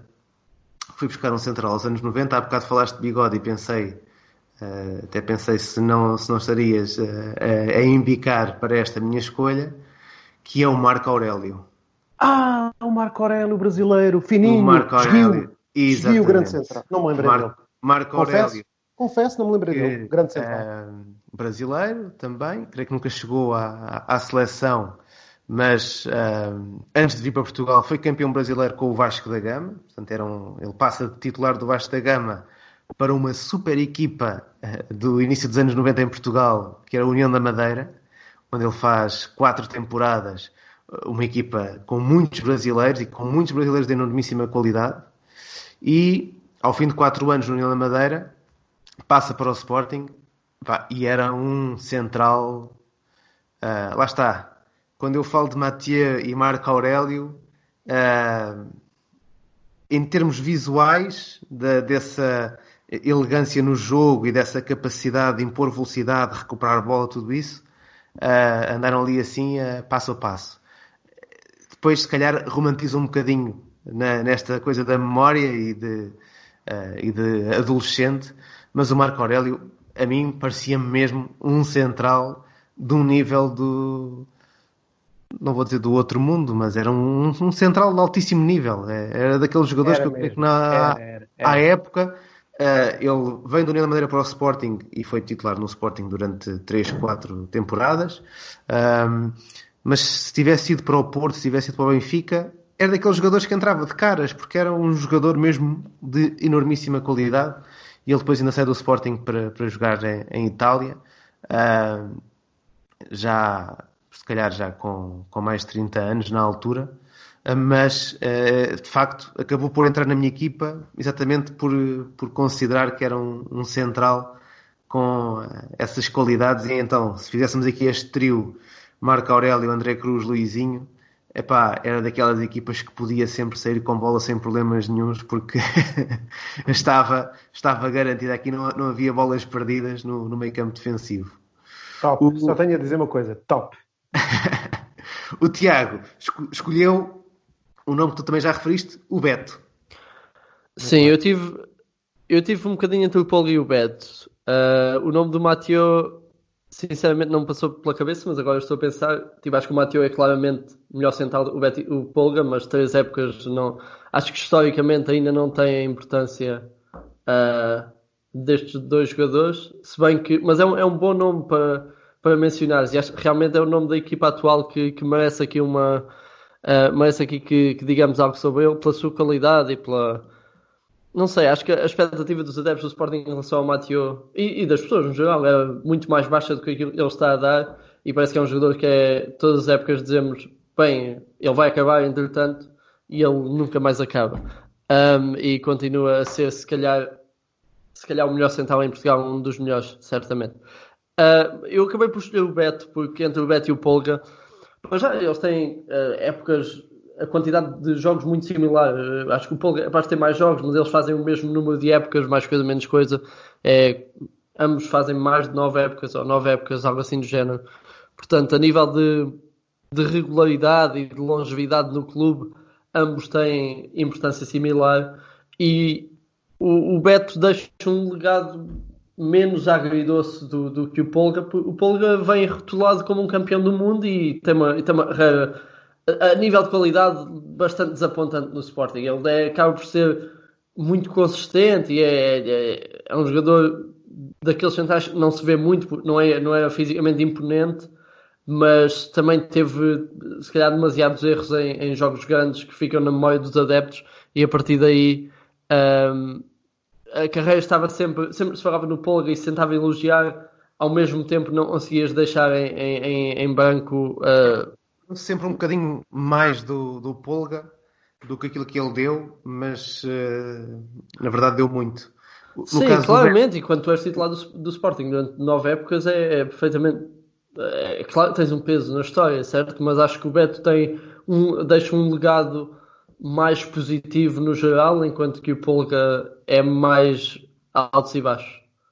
É, é mais sim. Sporting, o Beto é mais Sporting, não é? Sim, sim. É, é um jogador que tem, tem outra ligação ao, ao clube e que se formos ter essas duas possibilidades, se a opção for entre Beto e Anderson Pulga, uh, de facto. Até porque eu queria mencionar um central um bocadinho mais moderno com o qual tivesse tido um bocadinho mais. Mais ligação. Mais, Sim, sim, porque assim, o André Cruz é, é uma figura icónica que eu já vi muito, uh, mas os outros centrais que mencionaste não tenho grande. Não tenho, tenho ideia do nome e mais ou menos da carreira, mas em campo tenho, tenho pouca ideia. Portanto, fiquei aqui um bocadinho entre o Polga e o, e o Beto e acho que entre os dois, acho que a, a, escolha do Beto é a mais, a mais consistente com, com a história do clube. É, e chegamos ao ataque. Começámos o programa a dizer que eh, se calhar era no, no ataque que havia mais nomes para, para explorar. Não, se calhar. É poderia dar eh, mais discussão. E uh, por mencionar isso, posso dizer que avançados como Lee Edson, como João Vieira Pinto, como Jardel, como Base Dost, não entraram nas nossas escolhas. E mesmo assim só o nome é que foi unânime nas três equipas. Essa unanimidade fica entregue ao Manuel Fernandes, o leão de Sarilhos. O Manuel Fernandes, que uh, chegou ao Sporting depois de já ter feito uh, uma série de temporadas ao, ao, serviço da CUF, mas foi claramente no Sporting que se transformou num homem-golo memorável, avançado do, do futebol português. Ele que foi também por 30 vezes internacional A, mas no decorrer da, da sua carreira acabou por nunca conseguir representar a seleção portuguesa numa grande competição uh, internacional, mesmo que em 86 tenha sido ele o melhor marcador do, do, campeonato, mas não entrou nas contas da seleção que foi até ao México.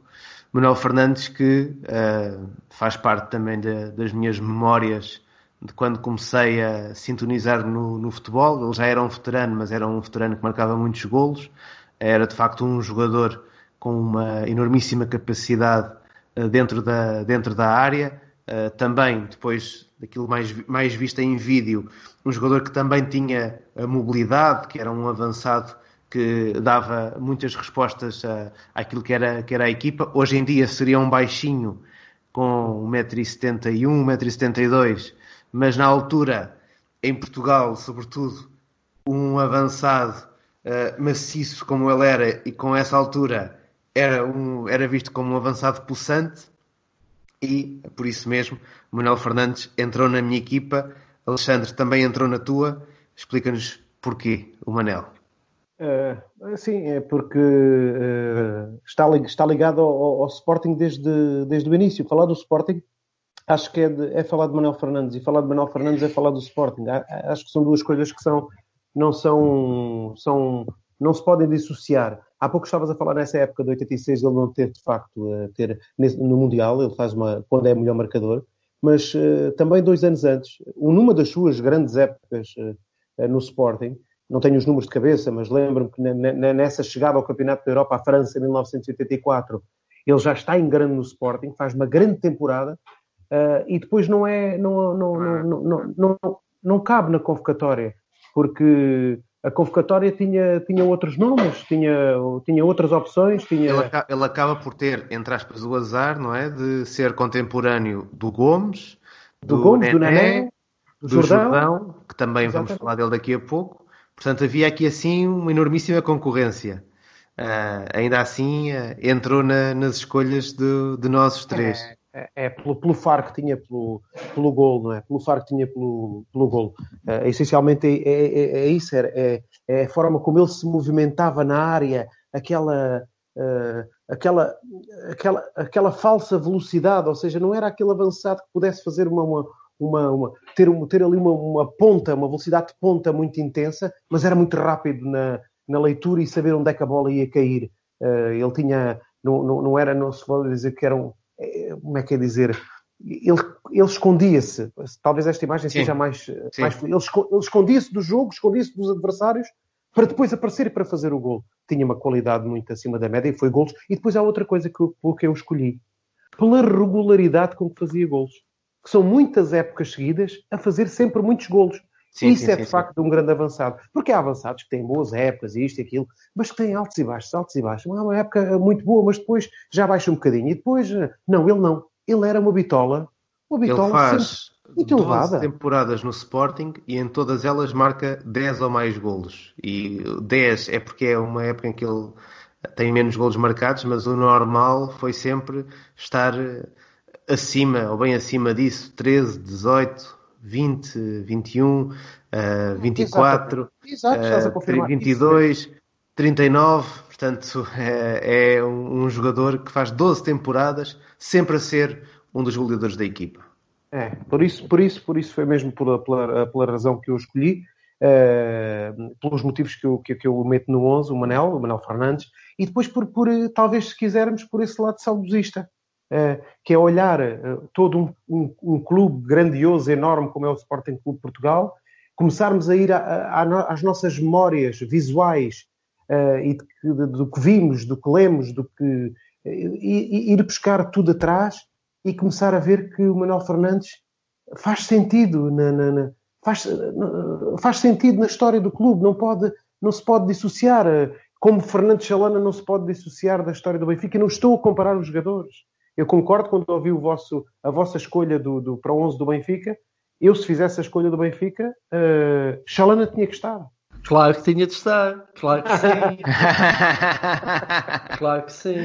Portanto, essa, essa é, é, uma, é uma frase com finta para ligar a um dos anteriores episódios do Linha Lateral. Tiago, vou-te pedir que uh, justifiques a tua escolha do Manuel Fernandes, também já entrando no Rui Jordão, que é outro nome que está na tua equipa e também na minha. Sim, é, para já dizer que eu deliberadamente não escolhi nenhum dos cinco violinos porque acho que estão um bocadinho acima. Para já é, é um. são de uma, era, de uma era completamente diferente, da qual é difícil experienciar mesmo em vídeo e mesmo em, em pedacinhos, chega-nos pouco. E então é por isso que não tenho para o teu. E eu acho que se tivesse um dos cinco violinos tinha de ter todos. E eu acho que se tivesse os cinco violinos. Já me uh, desarmou, pronto, já me desarmou.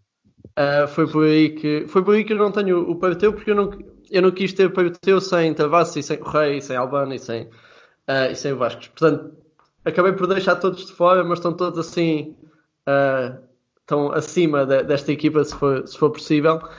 E um bocadinho por aí, fiquei com três opções para o ataque e tive de escolher o Manuel Fernandes e o Jordão juntos, porque acho que não são não são peças que dão para separar. Um bocadinho como um, um bocadinho como como no episódio do Benfica escolhi Ricardo Gomes e Mozart porque para mim é uma quer dizer não consegui escolher só um entre os dois uh, aqui também não consegui escolher só, escolher só um entre os dois e, e tive de escolher Jordão e Manuel Fernandes que foram dupla do do Sporting durante tanto, tanto tempo uh, o Jordão chega uma época depois do Manuel Fernandes chegar, acho eu, e, e saem os dois ao mesmo tempo. Portanto, são muitas épocas seguidas, seis ou sete, acho eu, uh, em que são a. E completavam-se, não era? E completavam Completamente. E acho que são, são a dupla ataque do Sporting, fazem muitos golos, os dois, e realmente é uma era.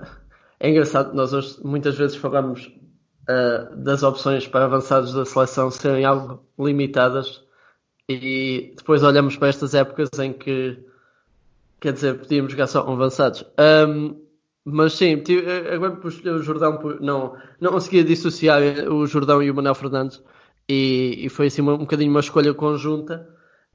E acho que está, está mais justificada, tem, tem a sua presença é. garantida no, no 11 do, do, do eu Sporting. Eu fiz esse raciocínio, fiz essa equação, Tiago, eh, de todo.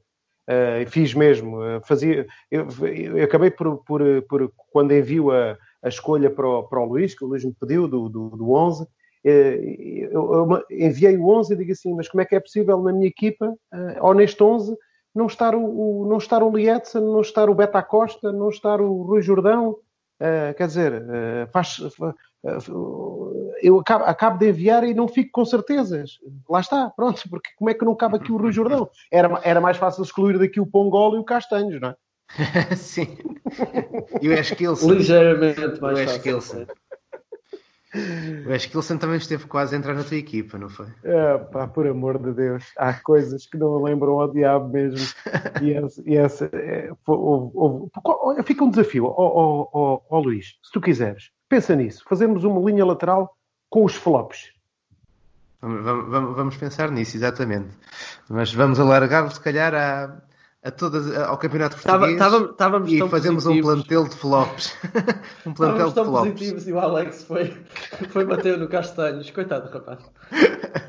Mas é verdade, estamos a falar de, de, de excluídos e, e, de incluídos. Pá, eu, escolhi, o Jordão, vou-vos dizer porquê, porque de facto acho que foi uh, de, nessa geração de avançados incríveis, eu creio que o Jordão terá sido aquele que uh, era de facto o melhor deles todos. Era um jogador diferenciador porque juntava muitas características. Não era só o marcar golos, eh, não era só o poder ser um jogador de área, também era um jogador que tinha velocidade, também tinha capacidade de drible, tinha capacidade de arranque.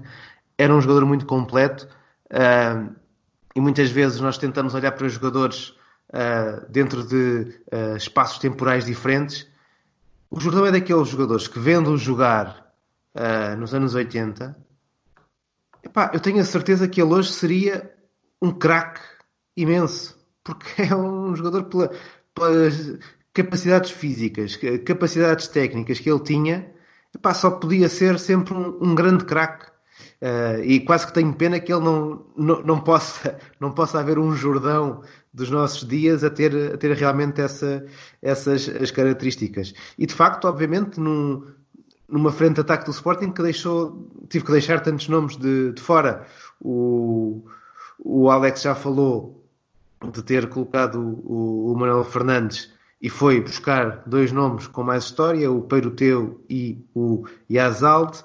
O Tiago foi buscar um nome mais recente do, do Beta Costa. Todos eles. Mais recente. Mais recente, não, mais, sim, mas mais recente em comparação com estes nomes. Sim, sim, sim. Estou só a achar ah, mais recente. Custou muito, eu, custou muito não meter o Beta Costa na, na equipa. Sim. Claro, claro. O, o, Ainda para mais eu vi jogar o Beta Costa, o Yazald não vi. Era aqui que eu queria chegar, porque era aqui que eu queria chegar, porque é importante, porque uh, quem nos está a ouvir diz assim, ah, uh, então não, não, o Jordão, então o Alex não mete o Jordão. Ah, claro que o Jordão caberia sempre. A única coisa que eu fiz foi o Manel, por, por ser o Manel, e depois os outros, estando com, com três uh, avançados, fui pescar, e era aqui que eu queria começar, queria ter começado por aqui, mas a nossa conversa felizmente decorreu de outra forma, então justifico no fim eu não fazia, já que o critério era tão largo de nós, se fosse assim, 11 que viste jogar, jogadores que viste atuar, pronto, ok. Então sim, era mais fácil, sim. tinha sido mais fácil para mim. Mas quando se diz o 11, os 11 do Sporting, e depois não incluir aquele que foi o melhor marcador da Europa uh, com a camisola do Sporting, e não incluir aquele que ainda é hoje o grande goleador da história do Sporting, não fazia sentido. Por isso é que eu escolhi o Peiroteu e o Azaldo, com todas as limitações, e, e, sem de eu não os ter visto jogar. E agora, então, se não visto jogar, porque é que escolhes? Escolho pelo peso que eles tiveram na história do Sporting Clube Portugal. E como o critério era largo, amplo, eu escolhi-os. Agora, claro, não vi jogar apenas uh, coisinhas muito, muito, muito efêmeras, muito, muito pouco, muito pouco de, de, de Peiroteu e, e, e Azaldo. Mas pelo que eles significaram, pelos números que trouxeram e deram à história do Sporting Clube Portugal, acho que também são dois avançados que merecem estar no, na equipa do Sporting. Sem dúvida nenhuma. É uma argumentação que está perfeitamente aceite. O Tiago incluiu o Acosta, sendo que o Acosta da primeira temporada, de 98-99. Já, já cantei a música do Nicolai, não é? Agora vou cantar já. esta. Arriscar-se-ia. Eta Costa, és o nosso matador. Era assim. o Vamos ao Acosta da primeira temporada entrava para a lista dos flops. Não sei se te lembras que ele chega com problemas de ciática Era ciática. e estava muito limitado. E naquela primeira temporada, quantas dúvidas não, não, não se escreveram, não se disseram, não se pensaram acerca da contratação uh, de, um, de um jogador que também ele já tinha uma, uma longa carreira. E já tinha, já tinha, já tinha falhado na sua primeira. Exato, já tinha falhado Sim. na sua primeira passagem na Europa. Dizer, já tinha depois passado pelo Chile, tinha passado pelo, pelo Japão, uh, era, era, um jogador que tinha, tinha jogado na seleção uh, argentina também do, durante o, os anos 90 e quando chega ao Sporting parecia, se calhar, ou arriscou-se a parecer mais um daqueles jogadores que uh, já vinha na fase descendente da carreira, mas depois em 99, 2000 transforma-se num jogador Uh, que de facto é importantíssimo na conquista do título para, do, do, Sporting, e eu arriscar-me a dizer que uh, não tenho isso contabilizado, mas arriscar-me a dizer que o lance, Schmeichel lança a bola na profundidade para a Costa.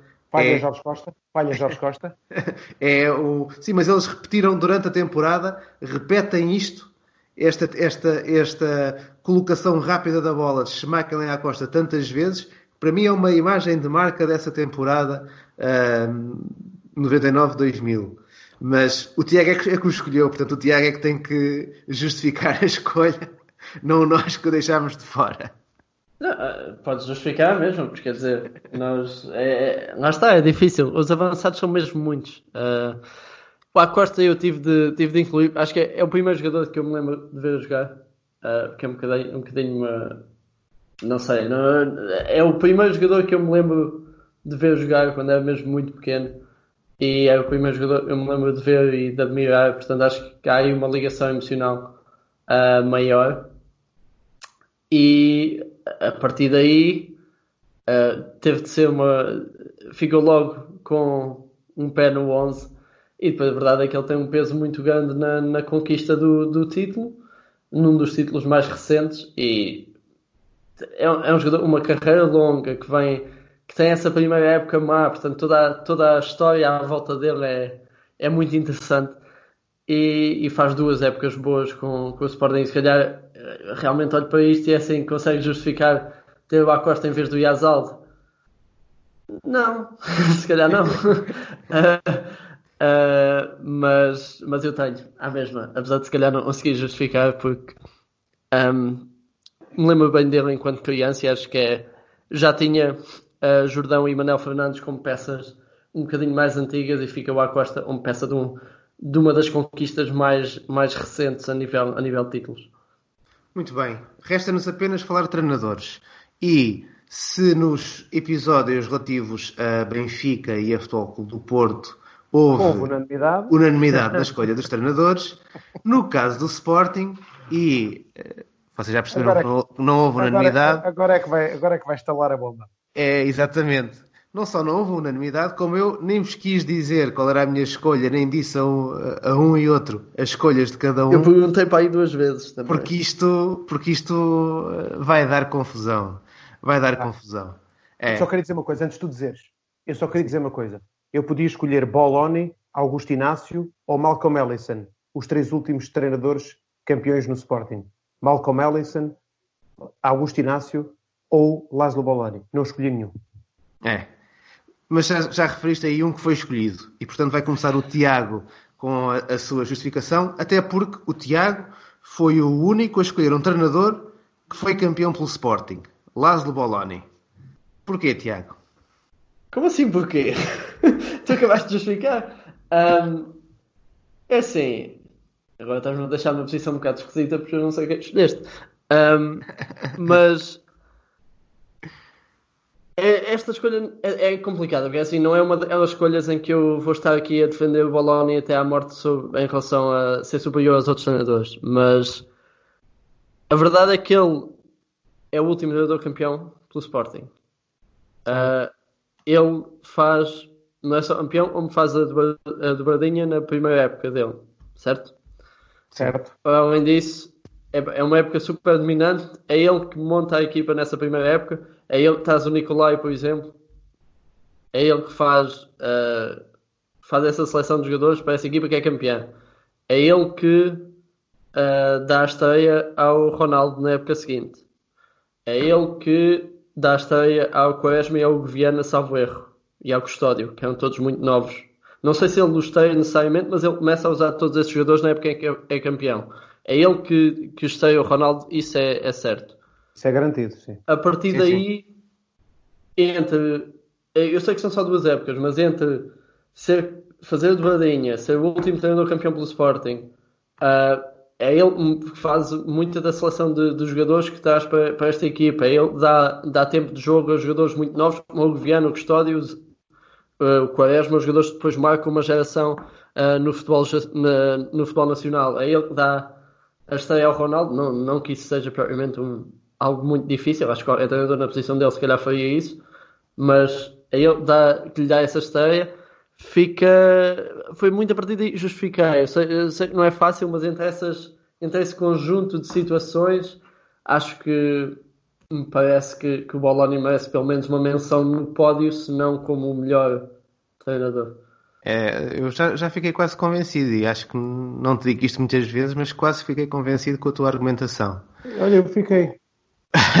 o Alex ficou, eh, porque o Alex escolheu um treinador que só esteve uma época no Sporting, uh, não, não ganhou nenhum título. O Tiago, não, o Tiago não acerta. E ficou em quarto lugar. Mas é a escolha Eu de Alexandre Afonso. Explica-nos lá, Mirko Josic. Mirko Josic porquê? Para já porque uh, uh, o Sporting é campeão no, no, ano a seguir, se não me falha a memória, não é? Portanto, 99-2000 e ele treina na época, treina o Sporting na época anterior. Porque eu, eu dá-me ideia, eu dá ideia que uh, é, é rigorosamente... É na época antes do Augusto Inácio. Exatamente. Tanto que essa Sim. época... Antes do Materazzi. É... Chega o Materazzi. Exatamente, exatamente. Agora, o, o, o, o núcleo duro, tirando... Todos nós nos lembramos que o Sporting é campeão quando uh, Luís Duque e, e, os, os dirigentes do Sporting, em dezembro, fazem de facto aquela, aquele investimento uh, numas das poucas janelas de mercado de inverno que resultam. E essa resultou mesmo para o Sporting, para que lhe possibilitasse, na transição de 99 para 2000, ser campeão em 2000. E isso foi um ataque ao mercado verdadeiramente excepcional, com, com escolhas cirúrgicas e com apostas uh, certíssimas. Mas o, o, o, plantel de Mirko Josic no ano anterior estava lá, grande parte do plantel estava lá todo. Muitos dos jogadores trabalharam, que foram campeões em 99, 2000, trabalharam todos sob as ordens de Mirko Josic, que tinha aquela, aquela escola da, da, da Jugoslávia, ele era cro, uh, croata. Croata, sim. Croata, croata. Um, portanto, toda. E, e, e porquê é que eu escolhi Josic? Porque da minha memória, da minha memória, isto agora, agora há bocado o Tiago falou do telho, não é?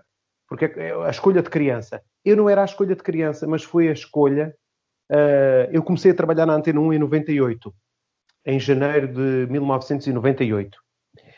Uh, e fiz muitos, naquela altura, quando comecei na Antena 1, fiz muitos, muitos, muitos, muitos treinos em Alvalade, na altura em que se podiam ver os treinos, em que nós falávamos com os jogadores a seguir aos treinos, em que eh, ali no velhinho Alvalade os campos de treino eram ao lado, eram ao lado, eram ao lado, os, os jogadores, sim, nós falávamos com os jogadores, falávamos com os sim, treinadores sim, sim, e tive uma, uma felicidade de poder, nesse início de carreira, conviver de perto ali com alguns jogadores e com esse treinador, com o Mirko Josic, e depois ver e depois ver uh, a qualidade que a equipa tinha a jogar futebol. Sim, esse, esse, esse, plantel do, do Josic tem Isso.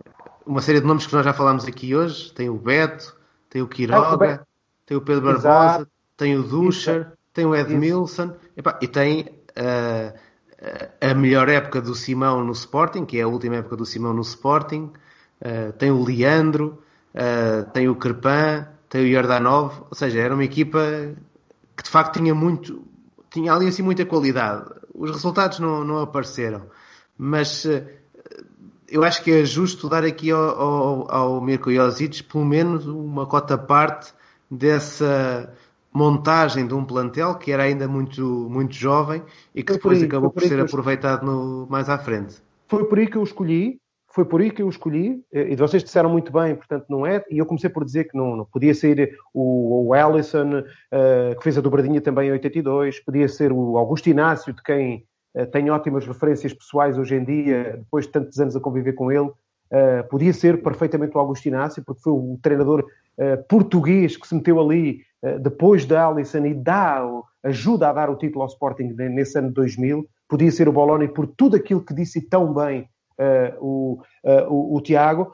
Agora, eu, eu fui para Iosic porque me lembro de ver o Sporting a jogar com Iosic com uma qualidade que nos anos anteriores, embora com Carlos Queiroz, houve momentos também muito importantes e, e, e que o Sporting também jogava bem. Se calhar estou aqui a ser um pouquinho injusto até com Carlos Queiroz, seguindo esta minha lógica, mas pronto, sou, confesso, foi a pele, foi, foi, questão de pele, foi questão de lembrança, foi questão de, de, de, de lembrança de início de carreira uh, na Antena 1 e de ter visto tanto aquela equipa a treinar e de a ver depois jogar que me ligou a Mirko Josic e à personalidade desse treinador com quem tive a oportunidade, então ter idade, de uh, falar de futebol quando na altura se podia falar com os treinadores de uma forma aberta, sã, uh, saudável, sem que uh, adviesse daí qualquer drama ou problema. Daí a minha escolha em Mirko Josic.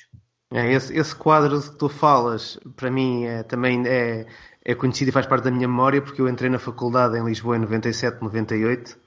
Um, e nessa mesma época foi do Torriense para o Sporting o Nelson, uh, que é, exato, fazia parte exato. do plantel sénior do, do, do, Sporting, e eu algumas vezes uh, fui espreitar os treinos para ver se me cruzava com ele e, e lembro-me de estar lá entre o campo de treinos e o estádio de Alvalade, há conversa com, com o Nelson que, lá está, éramos dois miúdos a viver os primeiros tempos em, em Lisboa, eu na, na faculdade, ele na equipa do, do Sporting.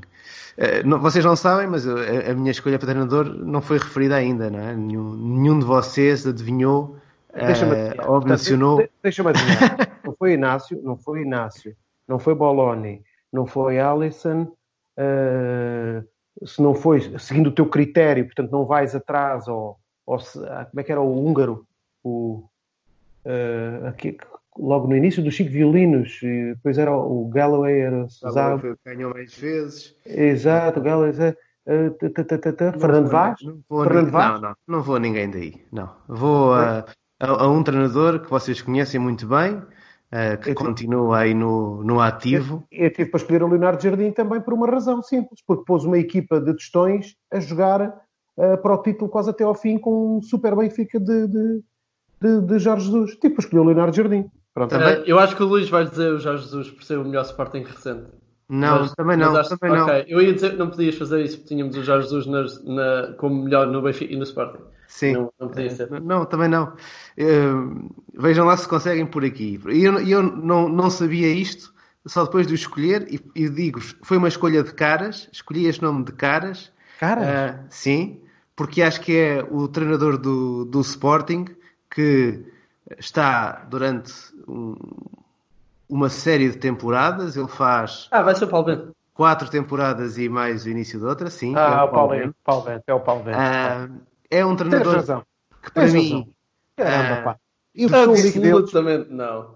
Defende, defende a imagem do, do clube que está num período em que assume claramente também uma identidade daquilo que uh, deveria ser, ser o Sporting, em termos de uma, de uma aposta uh, nas camadas jovens de, da qual ele vem, porque ele era treinador dos Júniores antes de passar uh, a treinador principal, e ele defende essa escolha, dá a cara por isso, se calhar dá a cara até para lá daquilo do que deveria ter dado, porque se calhar no, no, no, final da sua passagem pelo Sporting já, já acaba por ter uma exposição que não o beneficiou a ele, mas que ele achou sempre que tinha que defender também e continuar a dar essa cara. E depois, espantem-se, mas Paulo Bento é, como treinador do Sporting, treinador principal, aquele que, dentro dos principais títulos, ou seja, se agruparmos campeonatos, Taça de Portugal, Super Taças e provas europeias, é o treinador com mais títulos. É o único treinador do Sporting que ganhou quatro destes títulos principais. Portanto, uh, Paulo Bento uh, é a minha foi escolha. O único que teve a longevidade para isso. Uh, mas de... que ele próprio fez por, por a merecer. Claro que sim, e, eu não estou a tentar desvalorizar o Paulo Bento, mas acho que não sei, acho valorizar mesmo mais o trabalho de um treinador, Leonardo Jardim cá, ou a qualidade de jogo do Jorge Jesus, ou o, aquilo que o Boloni traz à equipa do que antes, antes do Paulo Bento, porque realmente tem essa longevidade, mas também teve períodos muito frustrantes.